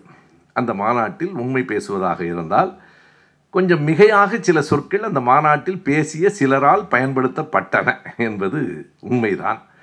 நான் விளக்கி சொல்லவில்லை. தலைவர் கலைஞர் அவர்கள் கொண்டு வந்திருக்கிற விதவைகள் மறுவாழ்வு திட்டம் பயன்படும் என்றெல்லாம் பேசினார்கள். இவையெல்லாம் உளவுத்துறையால் உடனுக்குடன் அங்கே கொண்டு செல்லப்பட்டன. கடைசியாக கலைஞர் அவர்களினுடைய அந்த உரையும் மிக அழுத்தமான உரை. நாங்கள் ஏன் நெருக்கடி நிலையை எதிர்க்கிறோம் என்பதற்கு கலைஞர் சொன்னது நாங்கள் ஒரு குறிப்பிட்ட கட்சியை எதிர்க்கிறோம் என்று பொருள் இல்லை. மத்திய அரசை எதிர்க்கிறோம் என்று பொருள் இல்லை. சர்வாதிகார போக்கை எதிர்க்கிறோம். ஜனநாயகத்தை காப்பதற்காக திமுக கழகம் தன்னை அர்ப்பணித்துக் கொள்ளும் என்று எழுதினார். இந்த மாநாட்டினுடைய உரைகள் மாநாட்டினுடைய தீர்மானங்கள் தான் மத்திய அரசை ஒரு முடிவை நோக்கி கொண்டு வந்து விட்டன. ஏறத்தாழ ஜனவரியில் அந்த முடிவு வந்தது. அது பற்றிய பேச்சுகள் தமிழ்நாடு முழுவதும் இருந்தது. ஜனவரி மாதம் இருபத்தி ஒன்பதாம் தேதி கலைஞர் தன்னுடைய மிக நெருக்கமான நண்பர் சாவி அவர்களினுடைய மணி விழாவிலே கலந்து கொண்டார். அன்றைக்கு அவருக்கு உடல் இல்லை. என்னால் வர முடியுமா என்று தெரியவில்லை என்று கலைஞர் எழுதிய போது சாவி ஒரு விடை எழுதினார்.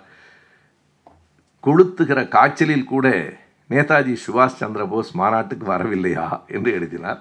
காய்ச்சலாக இருந்தால் நானும் வந்துவிடலாம் வயிற்றுப்போக்காக இருக்கிறது என்ன செய்வது என்று கலைஞர் விடை சொன்னார்.